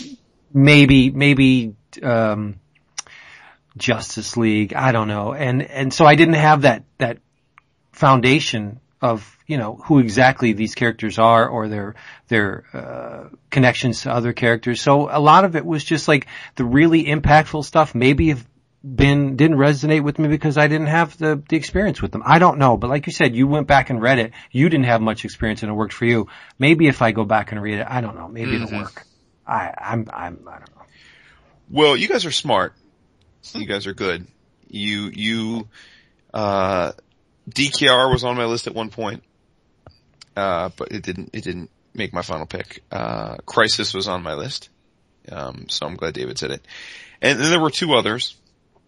Uh, the one I was very close to going with, but I felt that if I was being, again, intellectually honest with the quest here, which is the, the book that typified the 80s, I, I couldn't go with it, although it was hard not to, was, was Teenage Mutant Ninja Turtles number one. Yeah. Oh, yeah. Uh, and, and again, it's because to the letter of the law, I can't say it typified the 80s. In a way, it stepped out of what was being done at the time. And, and while many, many, many books followed its lead and it became a bit of a meme in the 80s, I, I can't again say that that book was typical. It was in a way atypical of what was on the shelves at the time. But if you uh, admit that Frank Miller was the major uh, instigating force of the 80s with his Dark Knight sure. Returns and, and his Daredevil, Daredevil, right, sure. you wouldn't have had Teenage Mutant Ninja Turtles. absolutely, yeah, absolutely. So, so like I said, I was close to going with Turtles and I didn't. Um, but I went with the other one, Vince, that you had first mentioned, and, and the other book that pulled me out of my Marvel vortex, which is Watchmen. Ah. Um, I still remember going to the LCS. I guess I was I was ten. Yeah, I was ten years old, and going walking to the to the area where the Marvel books were, getting ready to pull them off the shelf, and seeing that smiley face, and being so curious, but but not being a DC guy, just walking past it, and then week after week going in the store and seeing the smiley face and thinking, what's going on? And just something about it drew me in with a little trickle of blood and, and I finally asked the, the, I don't know if it was the owner or the guy that was working the counter what the deal was and he, he knew I was a, you know, as a little kid, he knew I was a Marvel guy and he said, well, that's my DC, but it's, he said, give it a try. And, you know, which is pretty, in retrospect, I don't know that he was doing his job telling a 10 year old to give that a try, but, but, um, but I remember reading it and just being absolutely floored because up until that moment, and I, I was only 10, so it's not that big a deal, but, but for me as a 10 year old, it was the first time I had any inkling that comics could be something other than heroic tales of guys in spandex saving the day. So again, I don't know if I could say it typifies the 80s, but I, I, but the more I thought about it, I, I, that was this was this was my initial choice, and I, I, I went away from it. I ended up coming back to it because, in a way, I do think it does because I think it, much as you guys have alluded with DKR and and Crisis kind of being the official end of the of the prior age. I think Watchmen set the course for number one. I think it's it's the greatest writer of all times, greatest work from his best era if you follow me. Mm, so I think yeah. that's important. Yeah. Wow. I think it's also, at least at its time, arguably the most mature and elegant work from a, a construct, uh, uh, meaning that, you know, the, the, the way that the book has such un- unbelievable symmetry and, uh, and, and the, the, layouts and the pacing and the panel choices and the, everything about the book is so carefully, uh, curated Uh, to Right. and so, Yes. so to me, that is, I think of the 80s as the, as the golden age, not the golden, that's a, a wrong choice of words. I think of the 80s as the best era of comics, and I think of Watchmen as the best comic of all time, so I have to give it to that. Right. See, let me clarify my crisis comment. Watchmen is incredibly complex to, that, you just said that. Mm-hmm. Crisis to me is not the same kind of complex. Right. Now Oh, you have would- sure. everything, you have everything finely tuned in Watchmen to the, like you said, the panels, the page layouts, the, the thematic content, everything. Crisis to me is just a lot of characters that I have no idea who they are or what they, you know, what, maybe that's the complexity that I'm talking about. There's just a shit ton of people in Crisis that I don't know who these people are back at the, in the day. Sure, sure. So I, maybe it is ripe for me to read it again, but I don't know. Let's go on. Oh, what, how about some live tweets? Yeah, so uh, our buddy, our buddy Neil, Mr. Neil Cam, uh, opts for Uncanny X-Men number 205 for his 80s choice. Okay. What's did he uh, flesh that out more, or what's going? He didn't. Okay. So, uh, let's see here. We've got, uh, Whirlwind Kevin chooses Watchmen. Yay! Mr. Ed Soto chooses Dark Knight Returns number four, Oh, which as David mentioned is the Superman issue. Uh, Mr. Jordan, Mr. Dave Jordan chooses DKR number one. Oh, I'm sorry. Hmm? 205 was, uh, Wounded Wolf. It, uh, is penciled in ink by Barry Windsor Smith. It's, um, it's the cover where, uh, Wolverine is, is laid out, his feet up by the X-Men logo, everything, all, all those tubes and wires Oh, going yeah, into his body. uh, so it's the start of the Weapon X stuff. Yeah. Yeah. Awesome. Mr. Keith Schaefer picks DKR number one. Um, we're seeing a running theme here. Again, switching from, switching, switching columns here. Mr. Toddy J, DKR number one. Vince, you've got a lot of, a lot of people thinking along the same lines as you here, buddy. Yeah, be afraid. Mm-hmm. Uh, Mr. Dennis Menard, uh, Da Demand, uh, t- took, he picked Turtles number one. We've got another vote for DKR from Mr. Comic Opinions. Nice. We've got, uh, I think that'll about do it. Yep, I'm gonna say that does it. Excellent. So there you go. Okay, the attention that uh, comics garnered in the '80s, what with the movies and the media coverage, the uh, print runs uh, started to go up. Uh, more people started buying comics. The publishers started to, let's say, prey on the collector's mentality. You had a number of different cover styles, chromium, 3D, Tyvek. Uh, it, it was crazy. Multiple covers. It, it was the era of the merchandising to me, where where comics became a collectible thing, whereas the '80s focused and, and previous eras focused more on storytelling. The the '90s were it was the the, era, the decade of the gimmick.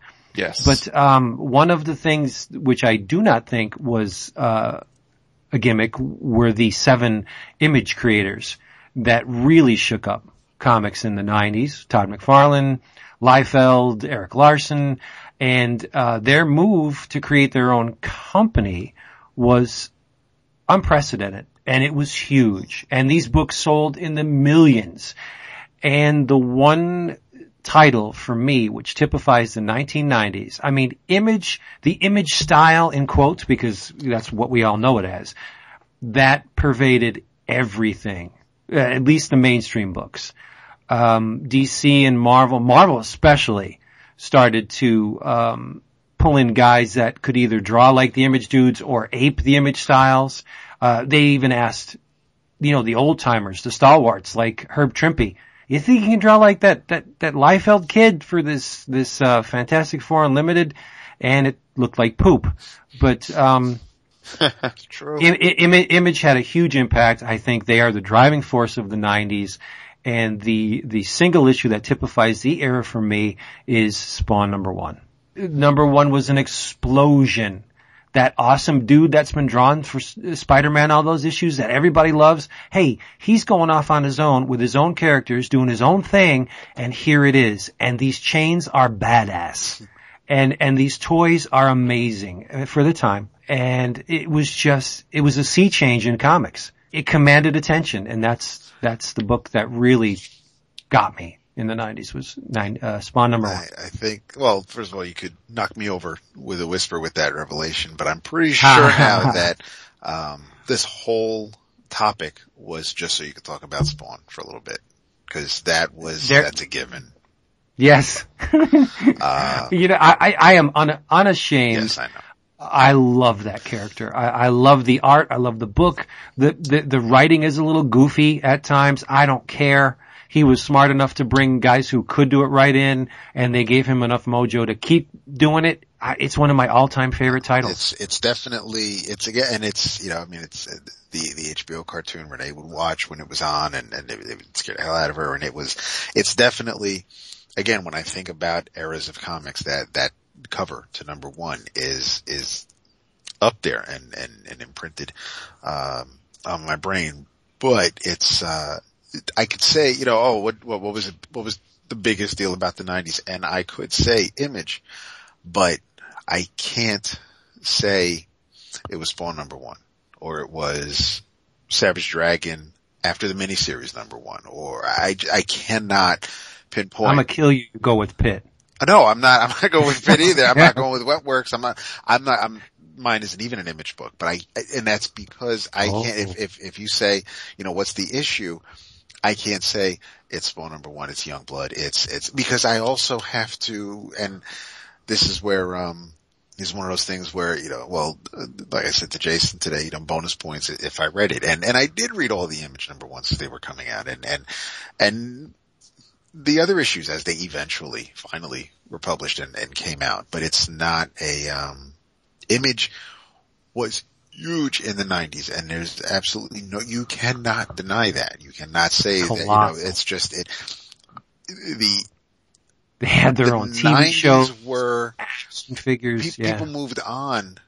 Other publishers tried to catch up. They tried to do things and that's why um when I think of the 90s, you know, I have, I have things like, you know, Daredevil, I have Sin City because of Dark Horse Presents and then eventually, um, the collections, there's, there's Hellboy, um, I do have Spawn, other things from the 90s I have are, are Deathmate, I have Solar and Harbinger, um, there's, and, and I even have, you know, I have Bone on my list, but I read the all in one volume, so I don't have one issue to talk about. But the one issue when I think of the 90s and how everybody was trying to top what the other guy was doing, Oh, I think I know what you're doing. you may.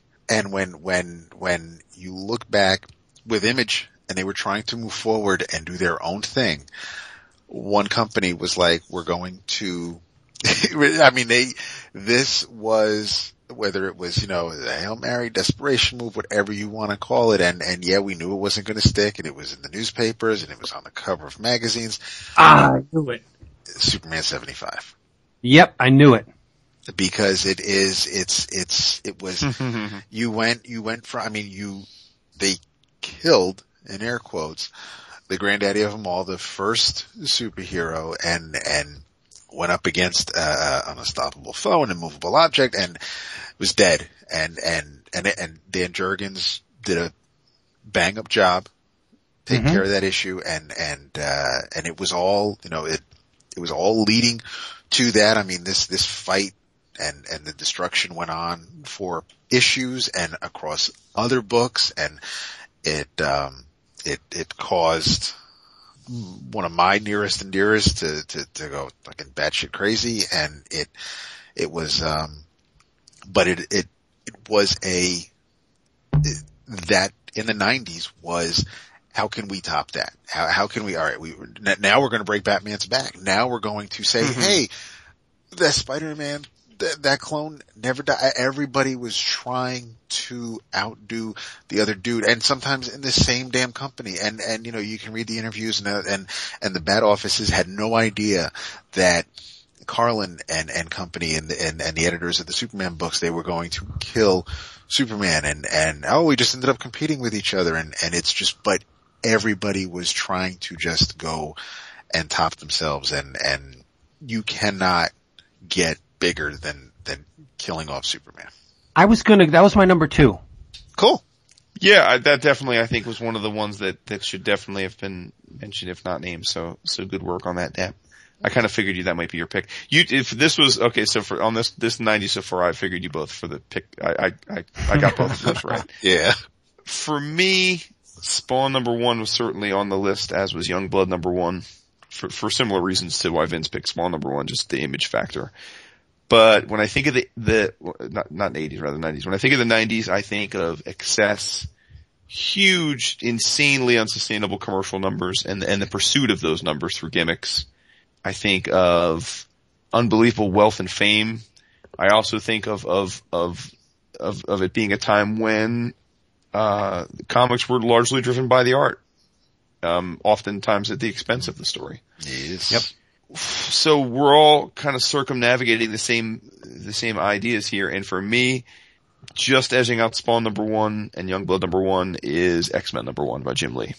Ah, Yeah. You can't go wrong with that. You that. know, no. and and it's for the same reasons. Um, And you got it right. I mean, I, I didn't, I didn't mention gimmicks, but that absolutely plays into the 90s. Yeah, I mean Jim Jim Lee like like for me like Superman 75 I think is is is on the list because it's in retrospect the the considered the peak of the bubble. It's it's the it was the ultimate Yeah. speculator comic and it, it largely was considered the the comic that literally broke the camel's back of a lot of of businesses. But but for me X-Men number 1 was the the the beginning of that in, in the sense that it it it it's what sparked a lot of of of the of the hyper unsustainable growth. Uh, you know, you had Jim Lee getting his own book, uh, an artist being put in control, uh, putting out uh, a, a, number one issue of a of a series and characters that that were at the top of the industry at the time. He was certainly at the time the most famous sought after, if not one of the most famous sought after artists. Uh, was being given keys to the kingdom. It ended up selling eight million copies.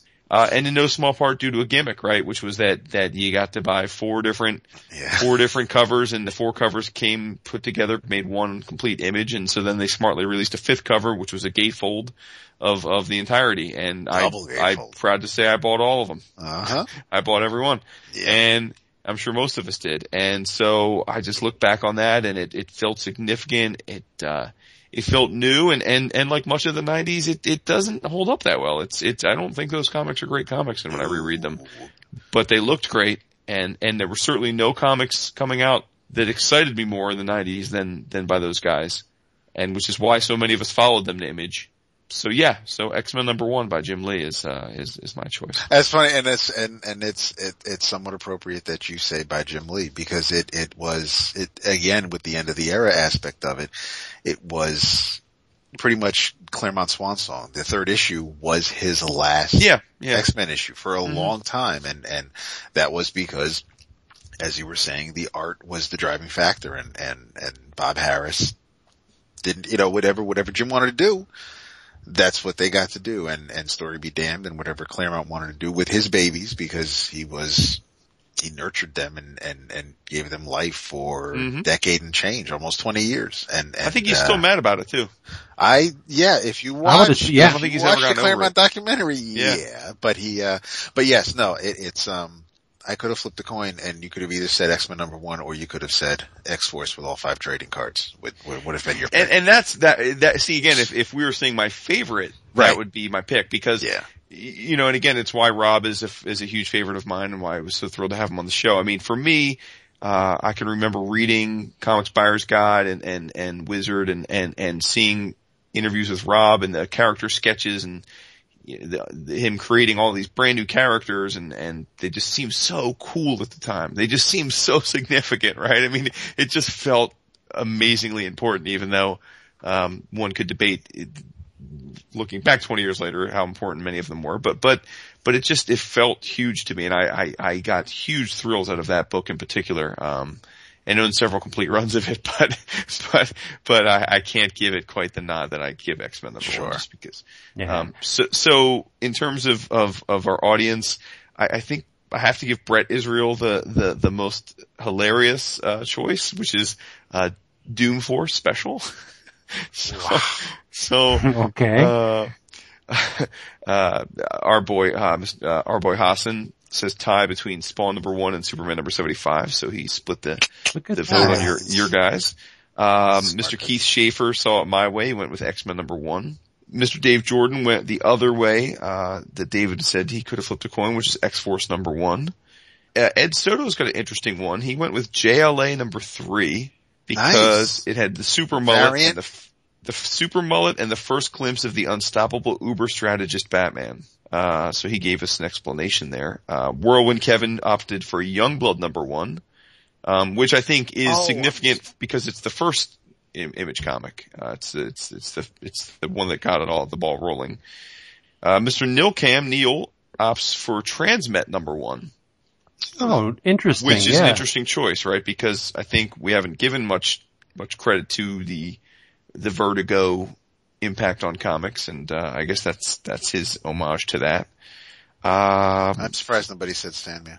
yeah, I'm seeing if anyone did actually here. Let's see. Um, Michael Whitehead says Jim Lee's X-Men. Mr. Joey Alicio, tie between X-Force number one and Spawn number two. Mr. Laming, uh, chose McFarlane's Spider-Man number one. And, Torment. what's that? Mark. Torment. Mark. Um, Mr. Any goodwill, just David hates that series. He does. Mr. St- Mr. Steven Chambers opted for Web of Spider-Man number 100 because he said it was foil bossed cover and Yes. Spider-Man armor. spider armor. So, That uh, that that JLA number three. That's the uh, Morrison Porter stuff, I believe, where he's talking about the Spider-Man, uh, Batman being the uh, the. That's why I thought mhm. I thought it was Justice League America, but no, JLA would be the '90s. So yeah, Sure. that's that's good stuff. our boy Mr. Anti-Drummer, uh, throws another vote for X-Force number one. John Garrett says the first glow in the dark Ghost Rider cover, Oh, Oh, that was That cool. uh, which is, which is a cool choice. Mr. Comic Opinion says tie for him between Claremont Lee X-Men number one and McFarlane Spidey, for better or for worse. Stop it. That's that's what he really says. I'm not. I'm not. That's, that's not what I'm saying. Let's see. We've got Mr. Dennis Menard says X-Men number one. That looks like it. You were talking about uh, Claremont being bounced off uh, the book he made. David and I were talking about something like similar to this early in the week when I was going through my books, and I'm thinking, damn, Sal Buscema did a lot of spectacular He did, man. like uh, an extremely long run. And then there's a point where Luke Ross gets thrown on it and the art style just goes right into the toilet. And I can imagine Sal, like that was his book. How do you go into, well, I, wherever Sal worked or, or contact Sal and say, yeah, um, you're not going to do that anymore. Like, how do you do that as an editor? Sure. How do you remove the guy that typified the book for more than a decade? You know what's interesting? Spectacular Spider-Man number one is literally one of the least expensive number one issues you can buy from Marvel. And it's silly because it's a great issue. Not disputing that. I'm just saying it's, Yeah. it's, it's interesting how it's viewed. That and Web of are, are both, they hold very low places in history, judging Love that again vest purely from the economic. Uh, Oh, see, I, I would agree with Web in the, on that subject, but I don't think spectacular. That was a, I mean, Spider-Man's getting another book. Wait, the the the you mean the the, old '70s Spectacular Spider-Man? Yeah, Okay, yeah, yeah. yeah. I thought that was a massive deal back in the I did day. too. But And they, and, and I mean even even in the uh, because that was Spectacular Spider-Man was where you got to read about you know Peter going to college and and and taking care of that part of his of his life and, and amazing was the, the the flagship, the superhero, the the the Spidey going up against everybody. But yeah, I I Yeah. love Spectacular. I I me too. I love the hell. I think my favorite after Amazing was probably Marvel Team Up, and then, um, which of course then gave way to to Web of Spider-Man. But but there were some the, the issues where um, Spidey goes blind, and and Daredevil has to kind of train him to, to to to lean on his his other senses, and actually they ended up um, publishing that later as a as one of the special editions where uh, like they did with the Green Lantern Green Arrow stuff and and uh put those two issues in a in a nice glossy package but it was um yeah spectacular was fun stuff Yeah, love it. Great series. All right, we're going to move on to the 2000s, which was Aughts, by baby. by far the hardest for me to pick. and me I struggled for days on this and reluctantly, uh, I mean, I was going through everything like what, what impacted me in the, in the aughts? What, what is the one book? And I gotta say, uh, every category from the 1990s to the last one is image for me. wow okay Yep. Uh, I don't even have a runner-up in the in the 2000s because I basically can't think of another book that that smacked uh, as hard as this book. Not initially, but it was a bit of a sleeper initially. You But, fucking picked uh, my pick. No, to to for me, uh, this book says it all. It's the beginnings of a company that will, would, once was the driving force in comics. They had a little bit of a lull, but, uh, going back to the experimentation for which they were, uh, originally known, I, I went with Walking Dead number one. Motherfuck. Right, yeah, see, God damn you. I did Uh, as well. i- Isn't that the best book for the 2000s? I mean, that yeah, says it I, all. I couldn't, I, I, like you, I couldn't think of another one. Like I, that was the, it was, it came to my mind immediately. It's the first one I thought of at when we, when you gave us this task and, and I, I didn't waver from it. I, I did not because it stuns me that The Walking Dead has been going on for a decade. And I did not think it started so early in the odds. So it wasn't never on my list for 2000 to 2009. What did you pick? I picked because I, I was away in comics towards the end of the nineties and the beginning of, of the aughts. I kind of came back after, um, after the first, um, actually I remember seeing the, um, the X-Men movie and then going to Brooklyn, visiting my aunt and going into, uh, going into a comic shop. And I, there were, uh, I was surprised to see Claremont back on X-Men and Leinil Yu drawing it, penciling it, and uh, and you know, and in the corner, where where the corner box used to be, there was uh, you know, um, the the the letting you know that just like the hit movie, and and uh, and so I slowly came back in um, not too early. Definitely before the mid 2000s, and and I caught up and, and read Planetary and and uh, things like that. And Identity Crisis was was huge to me, but um, it was. I'm looking at it as as Marvel trying to bounce back, and uh, after the bankruptcy and and and being dealt with the blows of the 90s from from Image and, and DC, and uh, trying to reinvent things and and coming out with the Ultimate Universe. And for me, when I think of that line, it's it's uh, which shows you that I am not putting personal preference in on this and, and looking at it from how important things were or I, as I perceive them and, and I'm going with the ultimates and probably number five, which was Hulk versus everyone. And, uh, and it, and it, it, it basically laid the groundwork for Marvel to do their movies and, and, um, because they are taking from the ultimate universe more than they are from the 616 and, uh, that was, the Ultimates was the Ultimate line was um, was different from Marvel at at at that time, and um, and I really wasn't paying any attention to what Image was doing. Like I said, I had no idea that The Walking Dead started when it did, because actually I have it for for my tens for, for for my 2010s, and and again, no particular issue because I'm not reading The Walking Dead.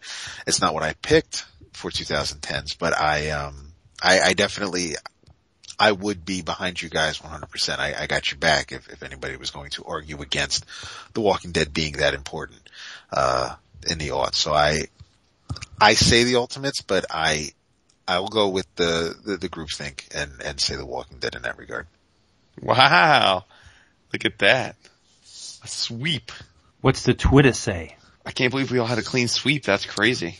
It is pretty nuts. Well, I mean, it just goes to show you the the the importance of that book, the the magnitude of it, and it, I think it it actually instigated something at Image that um, I mean, there were a number, there were a couple books before it that were of the same, you know, let's try something different, that, that experimentative uh, angle. But I think Walking Dead is the one book where it it, the, it caught fire at Image within Yeah, Image. well, that's And- the thing. I think that it, it, it, that's exactly it for me. Why it gets it is that, uh, in and of itself, it was a phenomenon, but, but again, it, it led to, admittedly, a paradigm that fits better into the, the next era, the tens, but that paradigm that's existed from the last few years is born entirely out of the success of The Walking Dead which empowered Kirkman to become a partner in Image, which empowered him to make his now famous manifesto.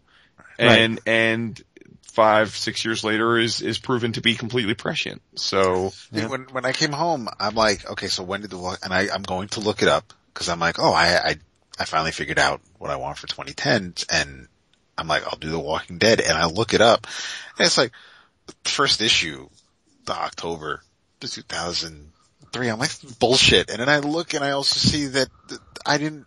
I mean, I know it's it's 2014, the new season starts within another few weeks, um, in October before Halloween, but the fucking show started uh, like Halloween weekend 2009. And it, and, and the thing that anything before 2010 at that point, at this point just seems so long ago to me. And, and, and yeah, I'm, I'm still just, I, I'm st- I still can't wrap my head around how long The Walking Dead has just been a thing. So. Yeah, and you know, you got also have to give it up for Erik Larsen.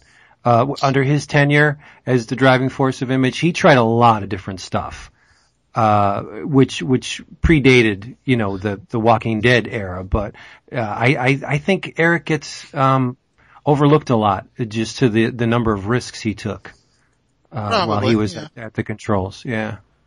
He totally flipped the image script. I mean, it was, the focus was not on mainly the art anymore. What's, I, I'm sure you guys, I think it was a desperation move, I think, because there was a time when Image didn't move at all. yeah. absolutely. Yeah. No question. Yeah.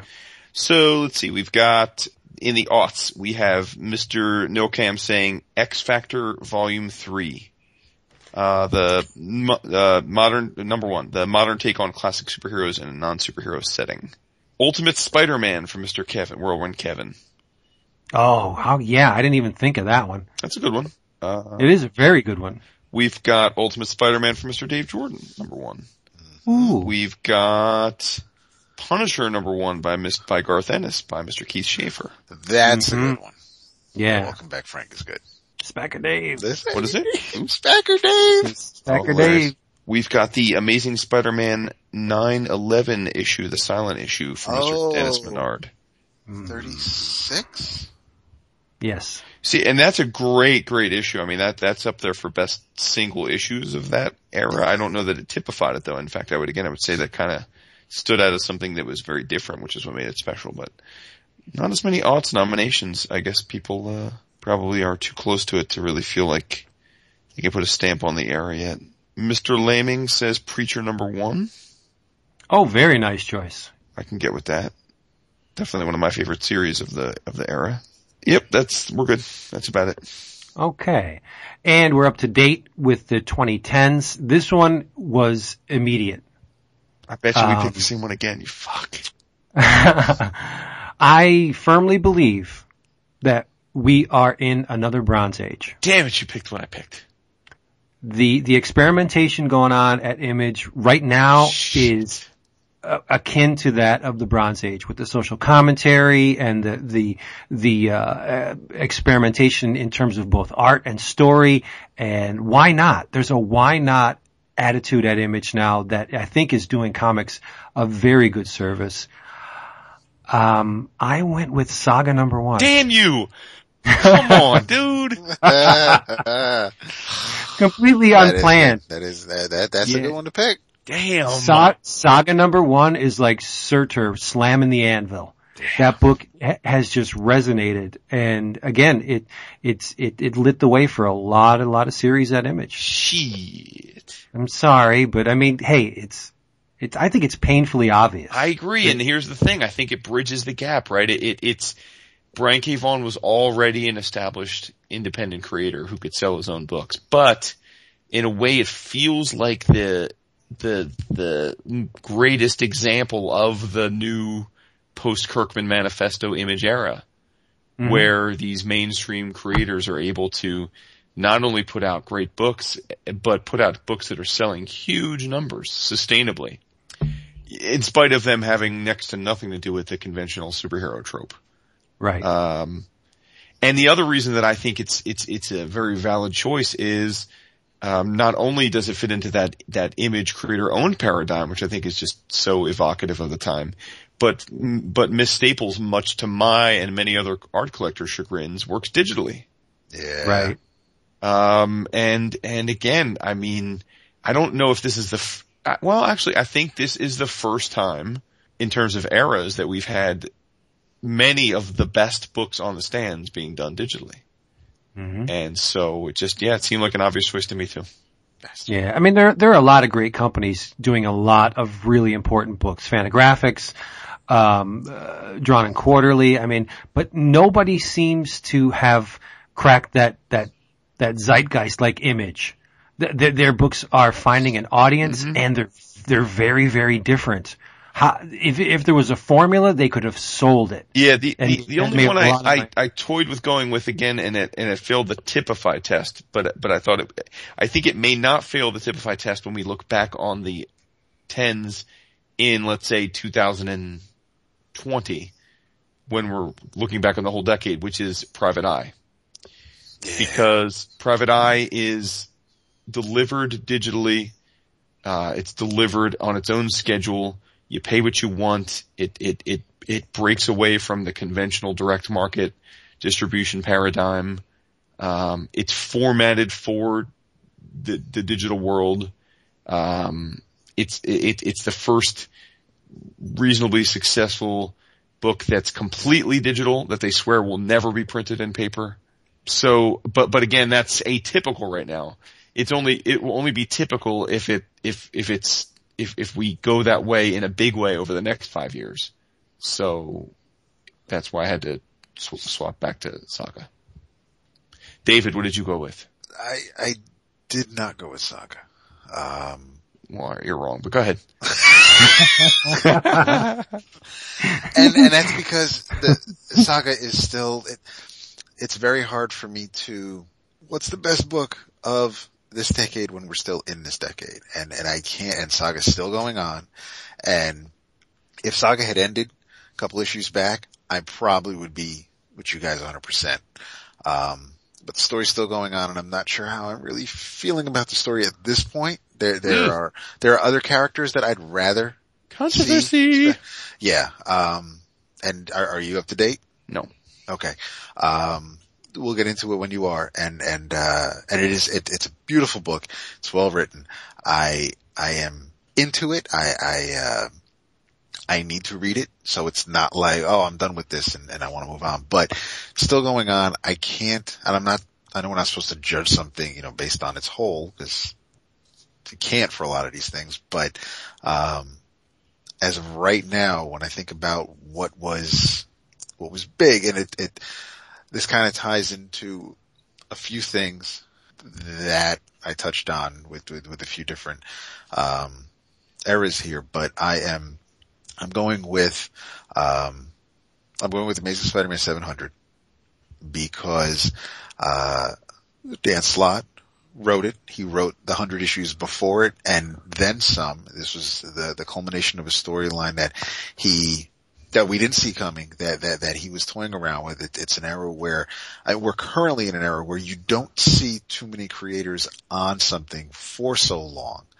Um, which they, so shouldn't typify the era, but, uh, it was the final issue featuring a character who changed with this issue.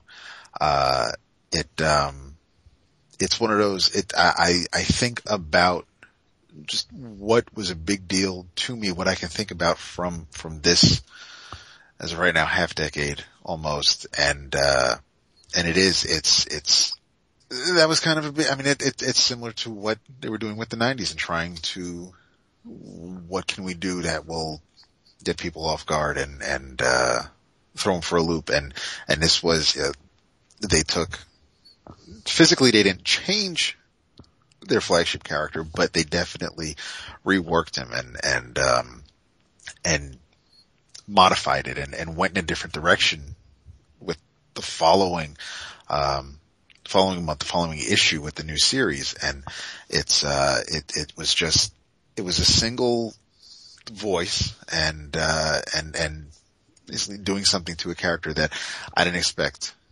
anything, anyone to do that with or to. Um, and it, it's still, again, as much as I, as much as I love Saga and, and I'm with you guys, I, uh, I can't look at Saga and go that, I, I think I would probably, with your other choice, with, with, with Private Eye I would probably put that over Saga, but I, um, as of right now, ending, if everything were to end today, uh, I, I, I kind of have to go with Spidey as a whole with the run that Slott was doing, but 700 was, was a big deal. I respect it. The audience picked Saga overwhelmingly. I'd say at least 30 cool. nominations. Uh, Mr. Laming picked a little book called King's Watch. Which for those that, that don't know, the inside joke, he drew that, so he's, he's making a little, little, uh, nomination for himself there.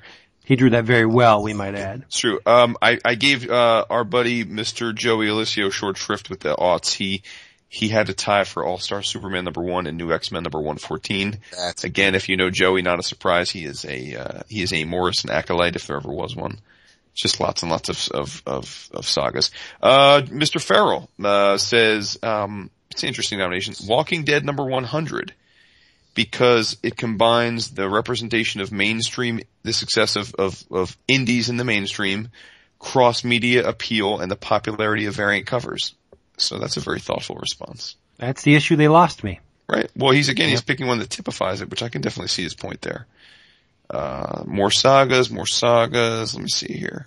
Oh, a private eye nomination for Mr. Neil Cam. excellent. Comics perfection, designed for screens, socially relevant, and representative of the digital revolution. So, there you go. I hope that digital revolution goes away. Stop it. You're pretty. I like paper. You acquire quote unquote 98% of your comics digitally. Yeah, but I don't keep them. that makes it no different. There you go.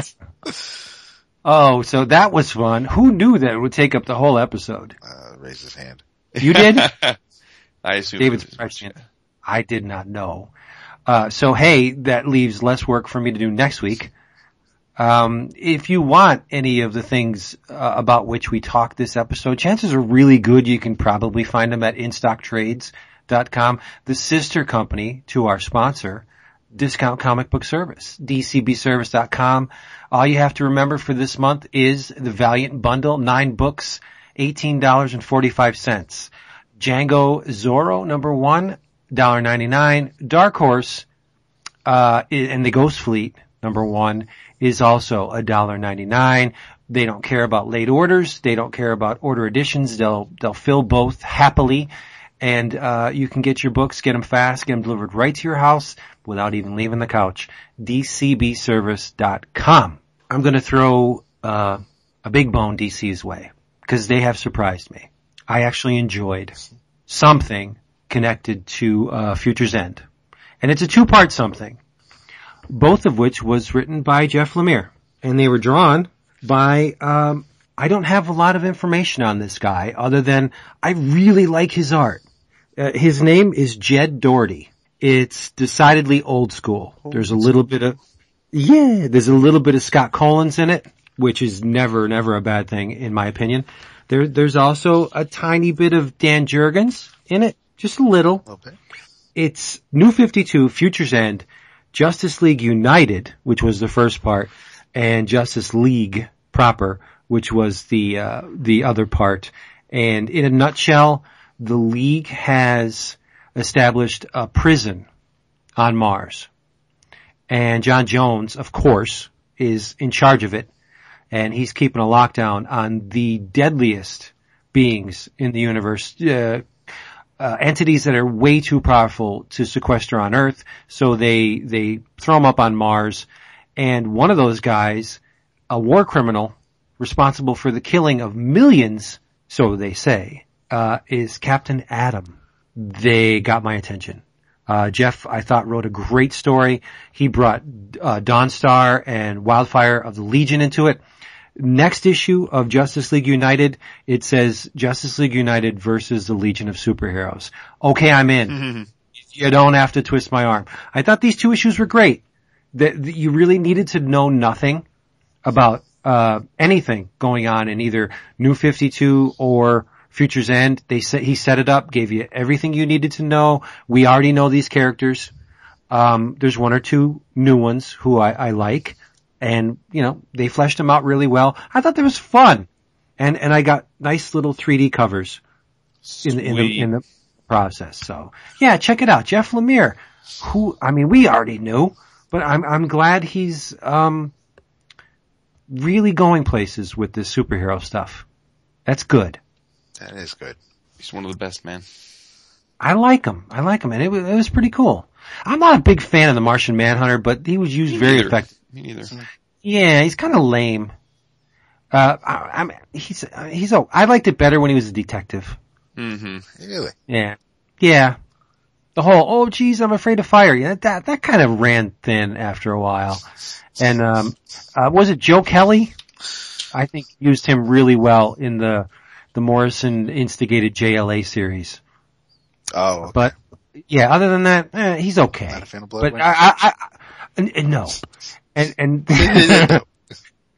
uh, but yeah, this was a, a lot of fun. Old school fun. The stories moved at a really fast clip. Um, just great, great, uh, mainstream superhero comics. What more do you want? Well, you probably do, but I mean, if you're in the mood for great mainstream superhero comics, you can't go wrong with these two. no. No doubt. in your travels, uh, little book, three issues in so far, um, written by Justin Jordan, who writes a lot, uh, penciled by Kyle Strahm and colors by Felipe Sobreiro, uh, letters by Crank because it's an image book and he likes to letter. And it is, uh, it is spread from image. Uh, it is a, um, it's freaky as hell. It's crazy. It is. It it's is. nuts. If Yeah. you, if you like John Carpenter's The Thing, you'll like this. If you like Lone Wolf and Cub, you'll like this. If you like, um, post-apocalyptic, um, vicious creatures who, uh, infect others, uh, you will, you'll probably get a kick out of this. Um, our, uh, our main character, he, uh, he goes by the name No, N-O, uh, because Hell no. he tends to say that a lot. He's a man of very few words. Um, there's a, uh, there's a page where, um, Ahua is getting it on with some John in a bathtub and he's on her breast and his fingers go into her breast and then basically, uh, she ends up, um, I love that. killing sequence. him. It's freaky as hell. Yeah.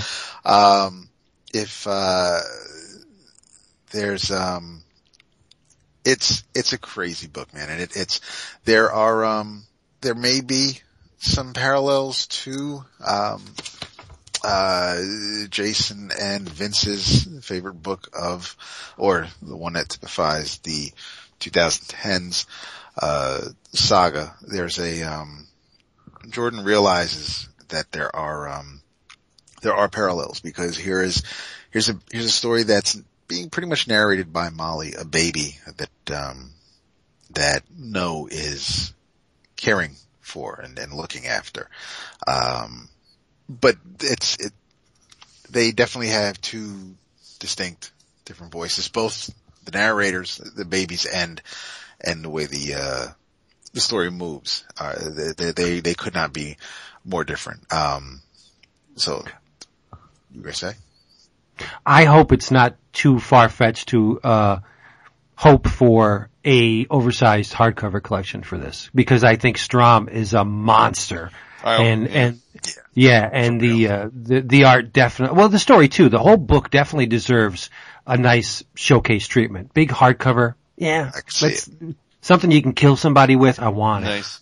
Um, it's, uh, it's, you know, it, it, it's one of those things where it, it, it, it's weird to say. It's almost like a palate cleanser for me. I, I, I read everything else I read and this is just unlike, um, yeah, right there changing cassette tapes there. You, Yeah, it's the- just the real- push, pushing the real- eight track. No, the A track, dude. I- I- Ka-chunk. Uh, Uh, Alright, watch this. Is my, my fucking microphone stopped working. I had to plug it oh, I thought that was. Vince, bro. No, it was No. me. It was me.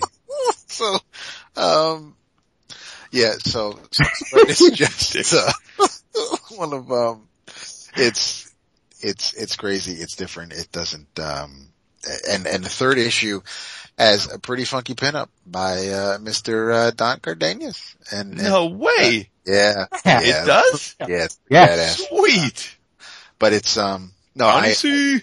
it was uh it's it's a really interesting book man and and it's a uh i i said i i uh I, I want people to give it a shot it's um it's definitely right in it, it it's in that image mold in in the same way that manhattan projects or east of west or um saga uh fit in and it's still its own thing and and uh i want to see it continue and, and go on because I want to know where the hell they're going with this. And it, it's one of those, it, it's, it's also something where you don't, I don't want to say you don't get attached to characters, but, um, there really are no rules here. You don't know what the next page is, is going to bring. So that alone is, um, is different from a lot of the books I read and, and different from, from a lot of the stories that, that are being told these days, period.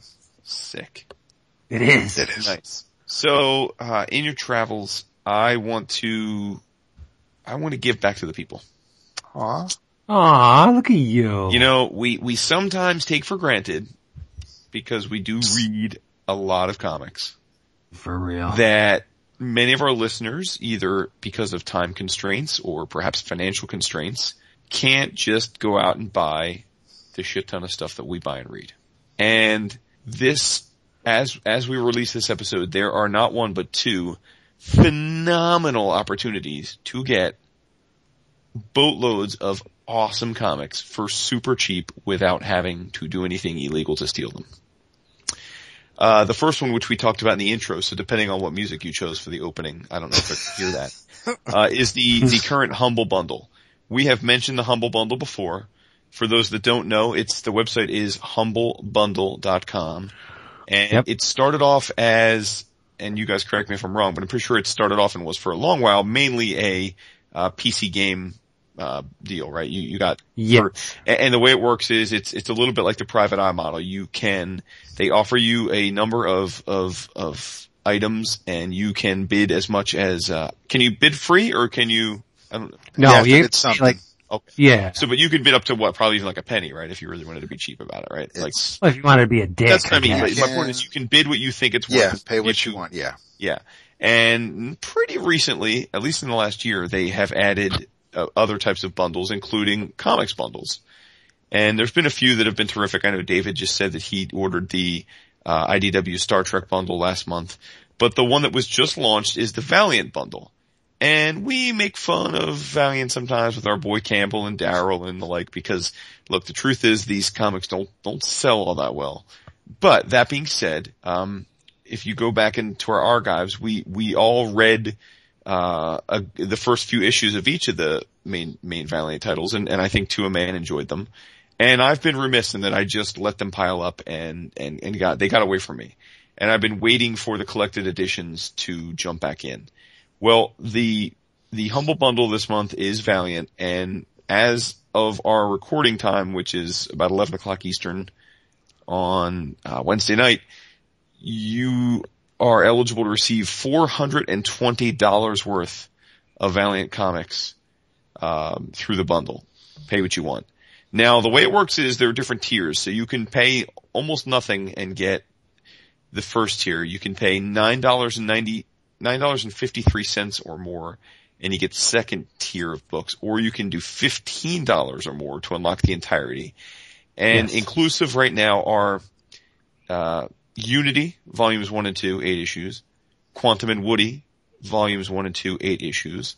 Harbinger volumes one and two, ten issues. X-O Manowar volumes one and two, eight issues. Archer and Armstrong volumes one and two, nine issues. And the Shadow Man PC game. That's the, Oh, that's the basic that. tier. So basically if you're willing to donate anything, you get that. If you're willing to go above the 953, you also get Rai, 1 through 4, Shadow Man, 1 through 9, Eternal Warrior, 1 through 8, Harbinger Wars, 1 through 4, Bloodshot, 1 through 9, and it says more comics coming soon, so they'll probably continue to unveil them.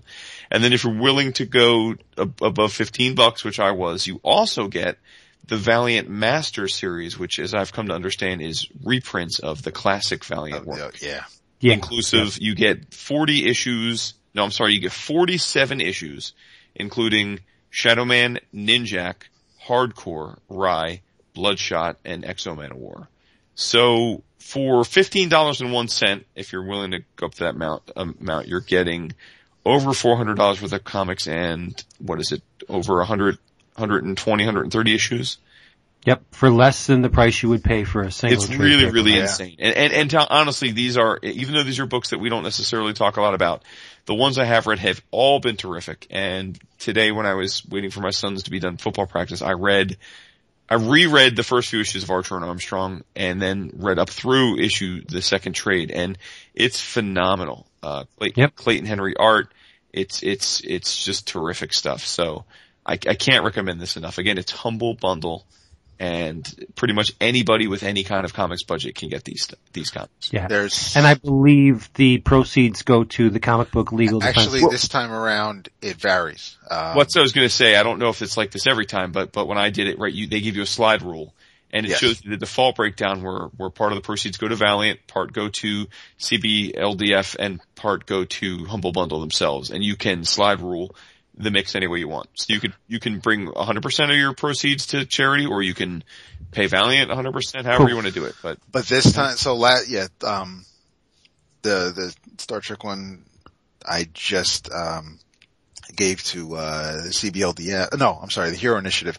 This time the charities are, you can split it between, yes, you have Valiant and you have, um, you can tip the folks over at Humble Bundle or, uh, you can also, um, it's CBLDF, Hero Initiative, and Doctors Without Borders are also, Right. so, so the charities, Oh. so, there's, so there's three different charities you can also, um, adjust your, um, yeah, but That's awesome. to get in in order to and in order to get that first tier, including the Shadow Man game, there is a one dollar minimum to get the Steam key for the Shadow Man game.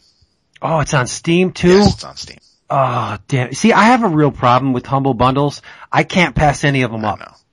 Every time they announce a new one, bam, Oh, I'm yeah. there. It's also um I have about 200 games in my Steam queue that's great. that I, that I haven't even I- played that's yet. crazy. Uh, I've never and used it's Steam, but Steam is awesome. I've heard it's Oh, great. Yeah. I used Yeah, Steam when um Bejeweled was included either with a Humble Bundle or a MacHeist Bundle, and and that's when I first downloaded and, and messed around with Steam. The books are also available in um, CBZ or PDF, or um, can be read on your your Kindle or um, Nook. So it's not like oh I don't think it's going to work on my um, on my device. No, it it, it will. Cool. And Ah. and the the other the second half of my inner travels uh, is another phenomenal sale. It's an annual sale that we have oft partaken in, and that is Top Shelf's massive sale is going on right now. Yep. Uh, Top Shelf every year is is one of my favorite publishers. Um, so much so, in fact, that I have to say, with each passing year, I get to take advantage of the sale less and less because I pretty much own the entirety of the catalog. But uh, I still think for many of of our listeners out there who aren't as familiar with Top Shelf, um, th- this sale is always an awesome time to experience truly a truly broad and diverse set of of, of books. Um, there are over 180 titles that are marked down through Friday, September 26th. So again, about you have another week week plus after you hear this episode to go ahead and do that. Um, and and the deals are just insano. I mean, they're they're just absolutely some. I mean, some of them are just criminal almost. Uh, Yet the years have pants. Eight dollars for the hardcover. yeah, I mean, uh, well, look, I mean, From Hell Companion is a dollar this year. It's, It's awesome, regularly, too. It's regularly twenty nine ninety five. Okay. Yep. Um, Yep. Matt Kindt's Pistol Whip, uh, Yellow Menace, regularly fourteen ninety five, a buck. Um, you've got, uh, let's see here, I'm just, uh, Van Helsing's Night Off, a buck. I got that last year. Um, you've got, um, Sulk, uh, one, Mr. Jeffrey Brown, uh, his, his, his anthologies, volumes one, two, and three, uh, which collectively are 23 bucks normally, uh, a buck a piece. Uh, Superfuckers, which is a really funny comic about, uh, naughty, naughty teen superheroes is, Uh, instead of 20 bucks, it's four bucks. Uh, you've got the surrogates all a buck a piece. Uh, you've got uh, double cross, which is a buck. You've in the three buck category, which is where you really get the insane deals. You've got um, you've got League of Extraordinary Gentlemen volume volumes Century volumes one two three, uh, each three bucks a piece. Dude, the Underwater Welder, which we gave an extensive review of when it came out by our good friend uh, Mr. Jeff Lemire that Vince talked about earlier. 1995 normally, three bucks. Insane, dude. Can't for, wrong. your kids, you've got Owly, three bucks a volume. Um, more Jeffrey Brown, Austin Miss, Incredible Change Bots, which is a take on the Transformers mythos, three bucks a pop. Homeland Directive, three bucks. The Surrogates, three bucks. Gingerbread Girl, which is uh, which is uh, Colleen Coover, three bucks. Love that book. Um, uh, one of one of uh, our our former fourth man, Mr. Niesman's, one of his favorite books, The King, three bucks. Normally, the hardcover is normally thirty nine ninety five, three bucks. Uh, it's just insano. That salty air, Mr. Nate Powell, three bucks. Uh, you get the picture, but, but I mean, you can just go on on Alec, three bucks. Um, it, it's just crazy. It, they're, they're literally, you can't go wrong. Um, a naughty book that I talked about a lot when it came out that I love, um, Chester 5000. Five bucks, dude. Five bucks for, for, for naughty erotica people. It's awesome. Five bucks and a box of tissues. Exactly. Uh, David's two of David's uh, um, uh, f- favorite works of of of of recent times for Top Shelf. Uh, Heck, the Heck hardcover, eight bucks. Yes. Any Empire, which won an Eisner last year, eight bucks. Crater Beach party too. Beach Party, yep.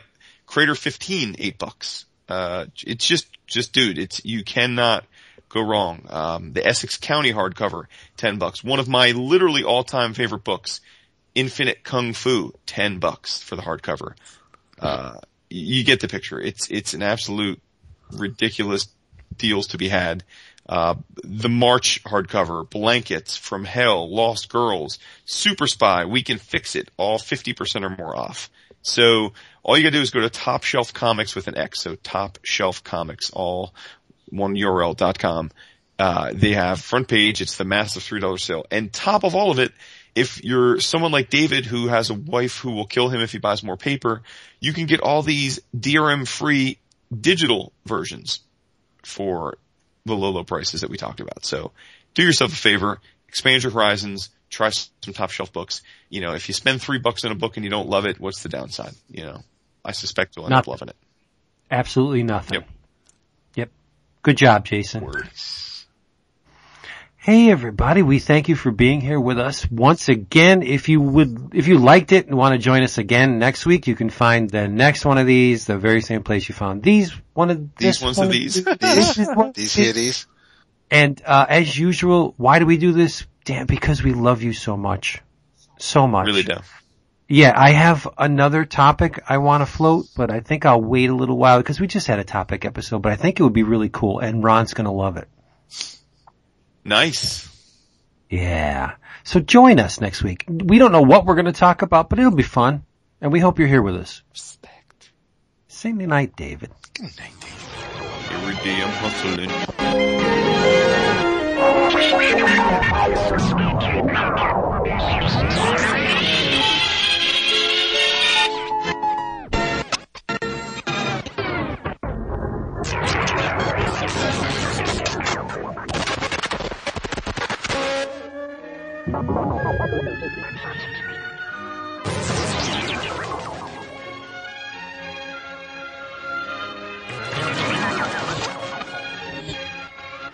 Mm-hmm. Let's go.